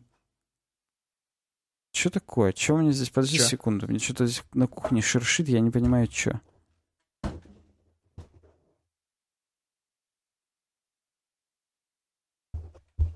То ли я сам ногой тереблю, и у меня скатер шершит. Хрен его знает, не понимаю. Ладно. Даже вырезать это не буду, потом хрен найду. Гэтсби. Гэтсби — генератор статических сайтов для React. Когда вот у тебя, условно говоря, ты приложение написал, а тебе надо, чтобы это по факту, вот это приложение, это было 5-6 статических страниц. Вот Гэтсби — это твой выбор, ты на нем генерируешь, здесь вот есть планчик небольшой, что есть Э, CMS, Markdown Data, непосредственно опихи. Ты с помощью GraphQL к этому цепляешься, билдишь э, с помощью React это приложение, все, и деплоишь на какой-нибудь GitHub Pages, у тебя эти пять страниц работают, и все. В том режиме, в котором ты хотел, чтобы они работали, не динамически, без подгрузки э, там, баз данных и так далее. Ты вот один раз генерируешь, и все. У тебя вот такой статический сайт на тот момент актуальный.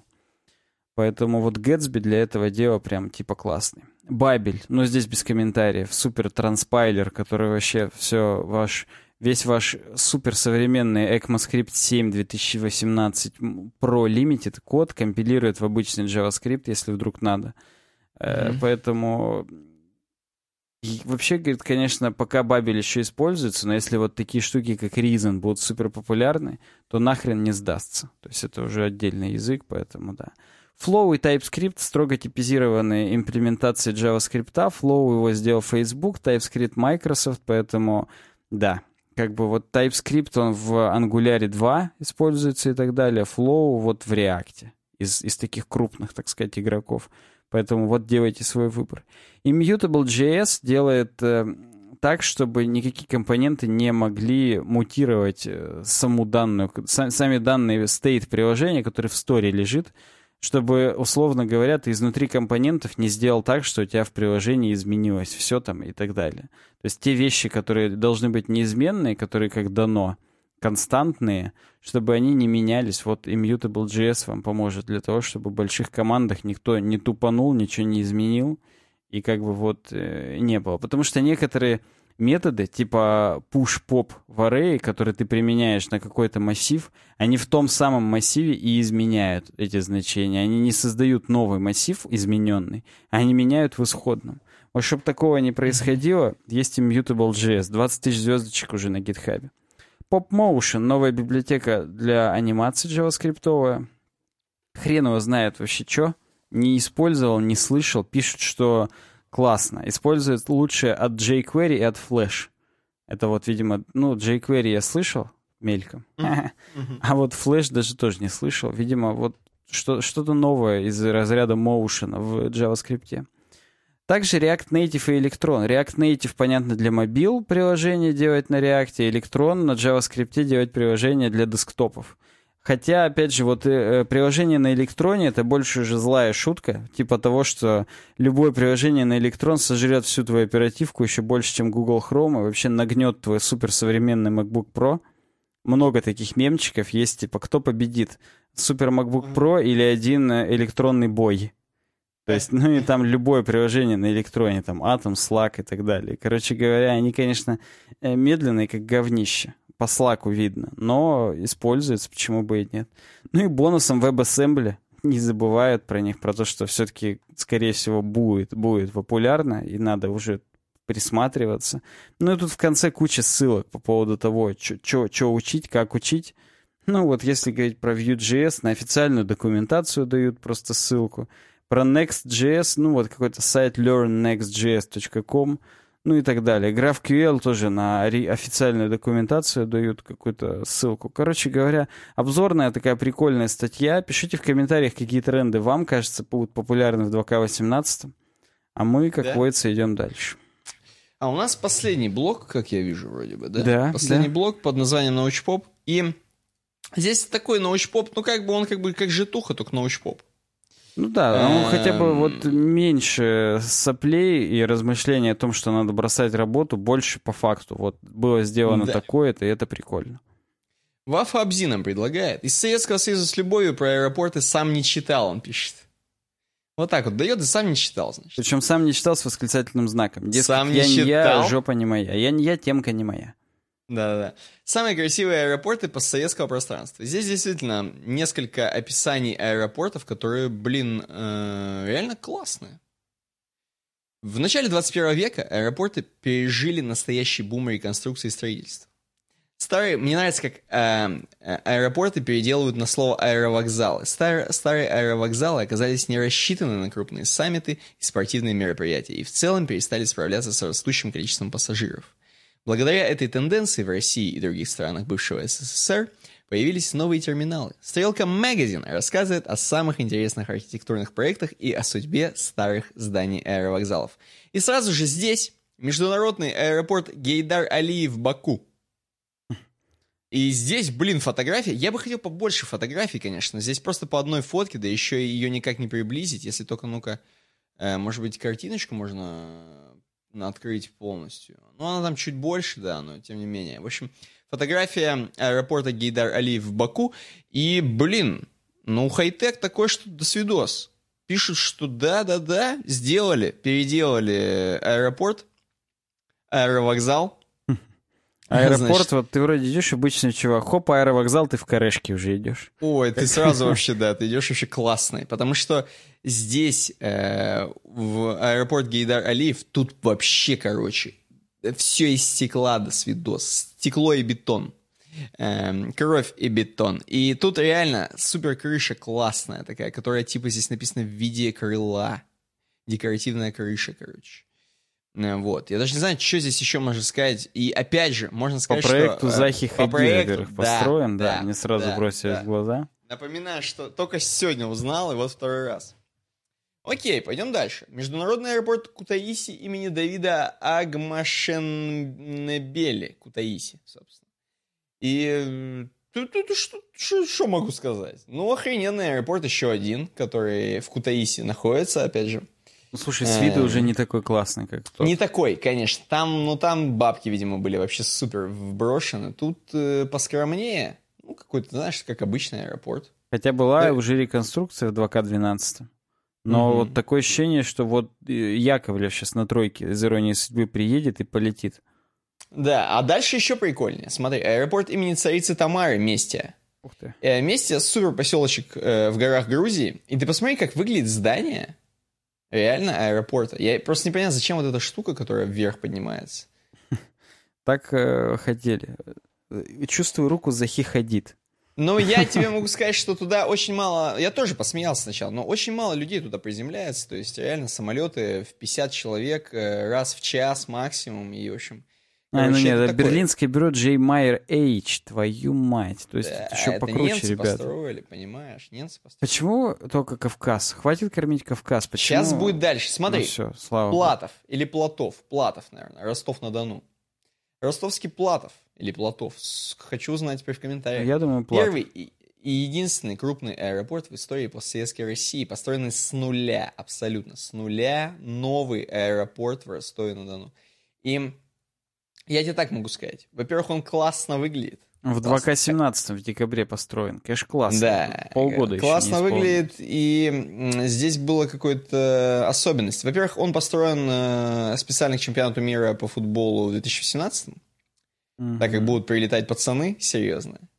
А вот. еще 47 миллиардов рублей. Находится в черте города, между прочим. И расширение имело бы не... э, поэтому его расширение имело бы неприятный... э, это, видимо, старый? Да, старый аэропорт находится в черте города. И если его расширять, просто улучшать, да, то реально будет шумно, хреново, экология, хренология. А вот, а новый забабахали. Почему бы нет? М, Ну и все, собственно. Не знаю, кто из Ростова-на-Дону, напишите, кто-нибудь летал вообще по этому, на этой Хоть в хреновине? Платове был уже или в Платове хотя бы? Да, да, да, да. Если там классно, то обязательно опиши. А если не классно, тоже напиши. Международный аэропорт Таллина имени Ленарта Мэри. Ну, тут что говорит, Таллин, э, международный аэропорт, это всегда ну, большая неспешный хреновина. такой аэропорт, я смотрю прям. Да, да, да. Самое главное, что он реально находится, вот ты посмотри, рядом со зданиями. Э, Просто ты живешь, вот как вообще там жить? Там летают самолеты громко. Слушай, я вот И- недавно был в отпуске на Самуи, да, в, в Таиланде. И Ну. там аэропорт тупо посередине острова. И там Мгм. прям вот я стою, самолет надо мной садится, кажется, сейчас на меня сядет, но нет, вон там за кустами взлетная полоса посадочная. То есть это Ну и прям как? вот, ну, в городе, э, зрелище, прям я чуть не обосрался. Но все-таки есть фоточка, где я на байке стою, а за Я мной самолет... обосрался. Да, за мной самолет садится. Ну, Поэтому, классно да, же, по- поймали. Это прикольно, но согласен, что жить, конечно... Ну, слушай, а кто-то железной дорогой живет, тоже я тебе скажу, не сахар. Тудум-тудум, по каждый день, тудум-тудум, тудум, и угольные поезда туда-сюда, туда-сюда. Да-да-да, вот эта вся хрень. Ну да, да. Международный аэропорт Ав... Эвар... Эвартноц в Ереване. Это, кстати говоря, сфотографировано старое здание, как вы видите, это не новый такой. Э, Вот, да. Ну, просто построили новый. Я не буду распространяться, действительно классный какой-то аэропорт. Э, Аэропорт Ашхабад дальше. Э, Новый аэропорт столицы Туркменистана, крупнейший в Средней Азии. Вот это красиво, это прикольно. Такая башенка прям очень Я классная. надеюсь, прям реально, сверху все-таки будто Саруман. пункт, а не Нет, там, ресторан. Са- там Саруман все-таки, я думаю. С этим, как назывался-то? Палантир, вспомнил. Да, с палантиром. И смотрит, так, кто приземляется. Да, так. колды баба, колды по гоблинскому переводу уже бред всякий говорить. И да. Пулково, Пулково. Оказывается, в Питере Пулково это штука отчасти построенная по э, студии, по дизайну студии Артемия Лебедева. И знаешь, я был в Пулково, на самом деле, но я, честно, не берусь утверждать, что я был в той части, которая новая, классная, и мне из-за этого вот мне не показалось, что там что-то как-то очень круто. То есть там хай-тек, там как бы все хорошо, чистенько, классненько, и, э, ну, аэропорт, действительно, да, Или большой. все-таки аэровокзал. Или аэровокзал, да. Но как-то мне прям вот алюминиевых стаканчиков не хватило немножко. Ну, не хватило, не знаю. Вот. М, Пулково. Напишите, кто ф- вообще такой частый питерский пацан, летает постоянно в Питере, садится, и как там вообще... Почему ни одного с- московского нет? Почему не сказали, что в Шереметьево Нет. новый терминал открывают? Что там музей аэрофлота классно сделан. Видимо... Я вообще люблю Шереметьево. Я прям себя как дома там чувствую. Это классно вообще. Да, я не знаю, я не знаю, почему они здесь Шереметьево не- D, Ешный терминал, вот эти три, они прям просто охренеть какие. Странно, странно. Да, ну и под конец тут международный аэропорт Нурсултан Назарбаев, Просто, Астана. ну, скромненькое название, я соглашусь. Это просто как бы, ну... Практически Иван. Иванов. Просто, ну... Да, да. Это Ну как Трамп Тауэр, да, небоскребы. Только вот Да, аэропорт на Султан Назарбаев. Чё нет? Почему? Почему нет, да? Такая штука с, таким шаром. Ну, почему нет, да, опять же. Короче, напишите в комментариях про свои любимые аэропорты. Может быть, у вас любимый аэропорт, например, Миннеаполис, огромнейший аэропорт, очень да, классный. Да, мы там были тоже с Никитой. А, вот. Напишите, напишите, кто там был, кто там Пар- спал пар- на лавочке. Чуть ли не пару ночей, ну не одну ночь мы, конечно, там провели. Одна ночь, да. Незабываемая, естественно. Абсолютно. Как и все ночи, проведенные вместе, но... Да, да. Ну и последняя тема от Константина. От Константина последняя тема. Не в смысле от его, от него последняя тема, а у нас в подкасте. Да, я надеюсь, от него не последняя. Он, чтобы ты понимал, пока мы пишем подкаст, он уже в новую темку, к 158 выпуску, уже еще одну темку предложил. Уже нахреначил, то есть не спит. Вообще, Константин. вообще. То, о чем все молчали и о чем многие не знают сейчас, исторические случаи, которые могли бы привести к концу всего. На журнале статья. Так, я пока открою обойку еще заодно, пока у меня открывается обойка, я как раз успею всю тему посмотреть. Э, Короче говоря, э, здесь реально в статье написано, что несколько раз человечество могло просто не выжить. Сейчас вместо нас были бы какие-нибудь, не знаю, тараканы. Рад таракана, рад скорпиона. Возвращаясь к средней теме в подкасте. И, значит, э, здесь вот прям перечислены пункты, когда действительно могло так бомбануть в том или ином ключе, что человечество просто не существовало. И вот первое извержение вулкана Тоба. Ну, это было давно. Это было давно. Только старые чуваки по 70 тысяч лет назад это было. Ну, И слушай, вот я те, кто думаю, первые есть еще подкасты те, кто слушал, они помнят. Да, да, да.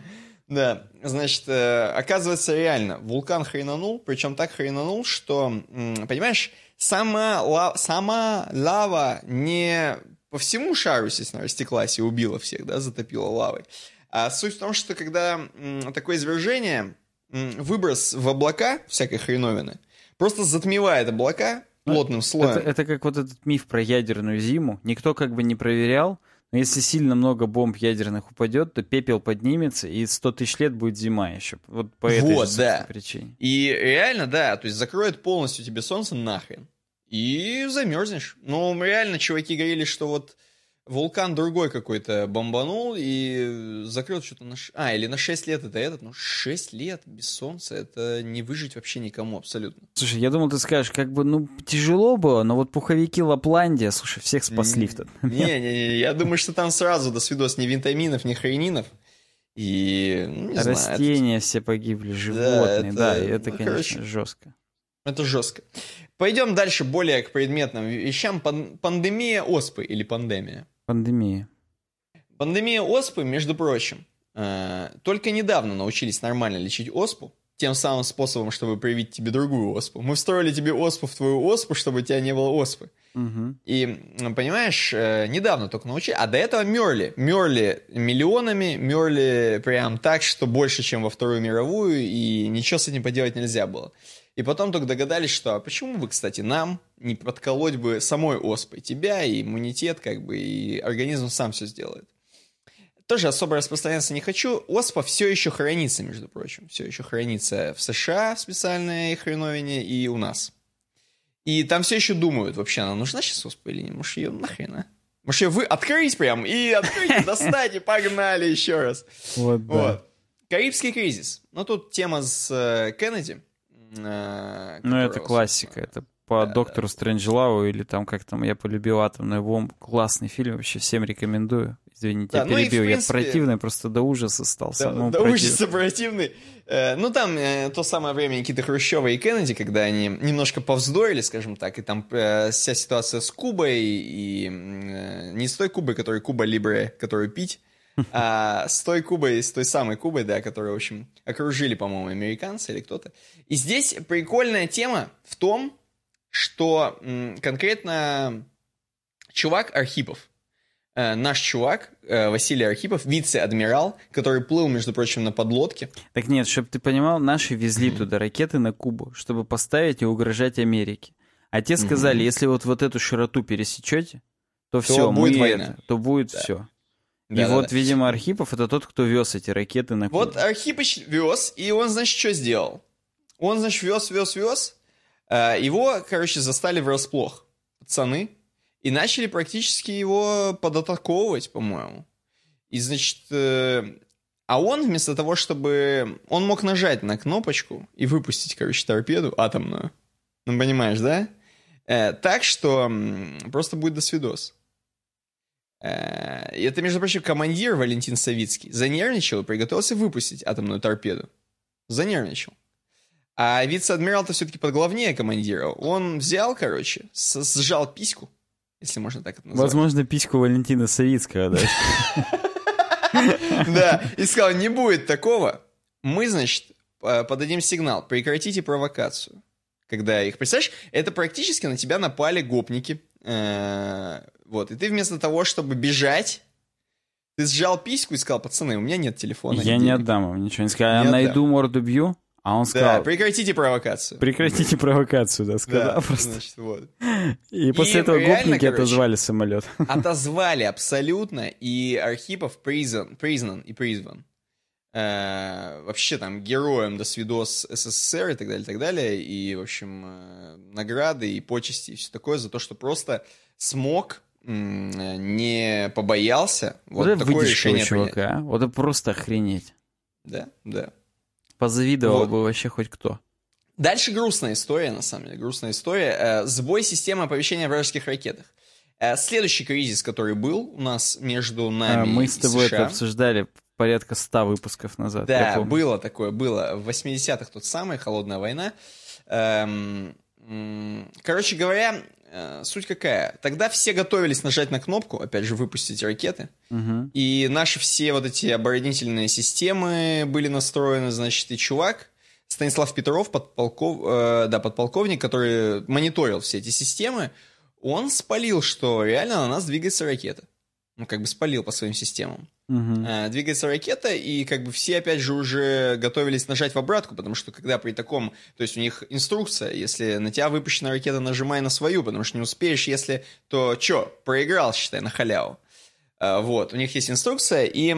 Но чувак начал думать головой. Хотя было всего 15 минут подумать головой, на самом деле. Угу. Он подумал, что, типа, чувак, чуваки, если выпустили ракету, они должны были выпустить из разных мест из нескольких мест, чтобы все эти ракеты как бы к нам прилетели, соответственно, нас разбомбить.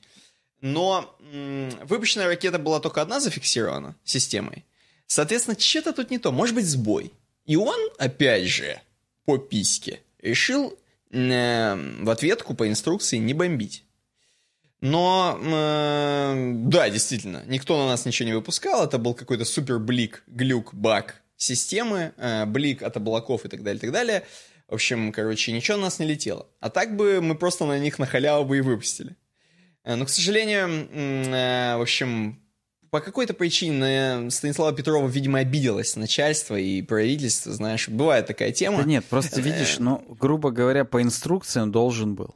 Ну, должен был, да, понятно. Это просто сделали для того, чтобы все остальные все-таки действовали по инструкции, чтобы меньше было, так сказать, самодеятельности. То есть он пал просто жертвой административных, так сказать, тем. Ну да, то есть его, к сожалению, уже никто потом обратно не сказал ему, что да-да, потому что, видишь, этим воспользовались чуваки, э, которые там, чувак какой-то немец приехал у него брать интервью, по-моему. Да, да, тут какие-то там журналисты. Еще, чисто и, случайно абсолютно это всплыло. Да, да, и, в общем, потом это на «Медузу» этот текст поместили, то есть это было, в принципе, сделано. То есть, э, что типа, ну вот, как бы, чё? Причем, блин, слушай, мы-то когда рассматривали, героя. он еще не умер. То есть ну, мы реально, да, он... это года два назад мы про него говорили, он тогда еще был жив, а вот в мае 17-го он уже умер, оказалось. Ну да, вот, вот так вот у нас. По тебе грустная история. Да, ну и, по-моему, последняя. Да, последняя, последний пример, когда, опять же, человечество могло и уже полностью исчезнуть с лица Земли. Пожар в Лос-Аламосе. Лос-Аламос — это город в штате Нью-Мексико, причем город такой, что серьезного значения. Именно в нем э, придумали, видимо, и разработали, и все сделали атомную бомбу. То есть... Э, Недалеко там, от него, видимо, метамфетамин знаешь, варили герои нашего сериала Breaking да, Bad. Да, это наш, кстати, сериал. Да, это наш сериал. Представляешь, если там действительно будет пожар какой-то, мало ли что там сгорит и мало ли что там взорвется. Согласись. Между прочим, в Лос-Аламосе супер богатые чуваки живут. Э, здесь написано, что типа они платят тем, что вот э, они живут как бы рядом с таким местом, как бы живут практически на бомбе, но они все богатеи. Я думаю, что не так, скорее всего, это просто изначально э, городок богатых чуваков, потому что вот в Америке бывают такие специальные как бы отдельные города, где живут там условно э, люди пожилого возраста, люди там такие-то, такие-то, такие-то. Ну, это просто городок, где живут типа богатеи. Как, я не знаю, как Силиконовая долина, например. Слушай, вот я готов поспорить, в каком-то фольклоре, то ли mm-hmm. в книге где-то читал, то ли где-то еще, что-то с золотом связано было про Лос-Аламос. Вот, возможно, возможно. То есть и там чуваки богатеи живут, но живут практически на атомной бомбе, соответственно. И пожар, пожар, слава богу, не затронул ничего э, важного, хотя мог. Вот. И, значит, пацаны потушили, и вроде бы все хорошо. Вроде бы все хорошо, ничего не сгорело, ничего не взорвалось. Ну и там дальше немножко про Фукусиму, что вот недавно АЭС бомбануло. Это вообще совсем недавно было, можно сказать. Так что мы все на волоске с вами, пацаны. И девчонки, Да, мы с тобой в подкасте говорили, или я просто, опять же, в барах конспирологам рассказывал, конспираторам, угу. о том, что Фукусима-то на самом деле очень сильно сейчас это говнит в воду, и весь Тихий океан на самом деле уже радиоактивный, и все плохо. Угу. Но это все замалчивается, потому что чуваки, комп- компания, которая обслуживает Фукусиму, у них почти все мировые СМИ на самом деле куплены. В смысле, это их активы, то есть там суперглобальные корпорации. Поэтому это все замалчивается, и да. Но на самом деле уже давно говно. Простите за тавтологию. Не помню, Хор- в подкасте мы это обсуждали или просто я говорил кому-то. Но я обладаю таким знанием, в общем. Норм, норм. Окей, окей. Я предлагаю перейти к обойке. Предлагай. Думаю, что здесь легко, по крайней мере, найти нас с тобой на данной обойке. Я думаю, что мы с тобой, в принципе, это вот эти два ишака Конечно. позорных, так. как волки. Только вот ишак проклятый, вот это мы с тобой вдвоем. Ну, ты любишь красный, поэтому ты будешь с красным тюфяком. Хорошо, Я буду с синим. Это вот темки мы не везем. Это мы везем темки, да. Они попахивают, я больше, думаю, чем у тебя. Ну да, да. Вот у меня такой расслабленный мешочек, такой, знаешь, я типа иду. Вот. Э, ну мы с тобой достаточно грустно как-то идем понуро. Идем, потому что мы понимаем, что мы спустимся, и мы до ужаса будем противны. Потому что 3 часа 13 минут по Челябинску уже близится к 4 все это дело. Ночи. Да. Э, да, поэтому тут хочешь не хочешь противным станешь, уважаемый АН. Вот. А мы в горах, а вот это горы, это и есть наш подкаст. Это мы покоряем, просто перевал каждый раз вот преодоляем то, что вот мы делаем для вас, вот это все. Угу. Спасибо вам, конечно, тоже всем за поддержку. Если бы не ваши полторы тысячи просмотров, которые скоро уже, мне кажется, в пять просмотров просто превратятся, э, то мы бы не делали это дальше, потому что просто перегорели бы. А так пока, да? слава богу, да. не перегораем. И, и на том спасибо. Спасибо всем, кто нас поддерживает. Подписывайтесь на нас в Телеграме. Там вся самая актуальная информация. t.me slash webdesign. Подписывайтесь на t.me slash warcraft, нижнее подчеркивание, рус. Просто, чтобы, угу. так сказать, жизнь не казалась медом. Согласен. Вот. Увидимся уже через неделю. На YouTube ставьте пальцы вверх, пишите комментарии, ставьте колокольчики, чтобы не пропустить ни одного подкаста. В iTunes ставьте звездочки, пишите отзывы. Увидимся уже через неделю. Всем пока. Пока.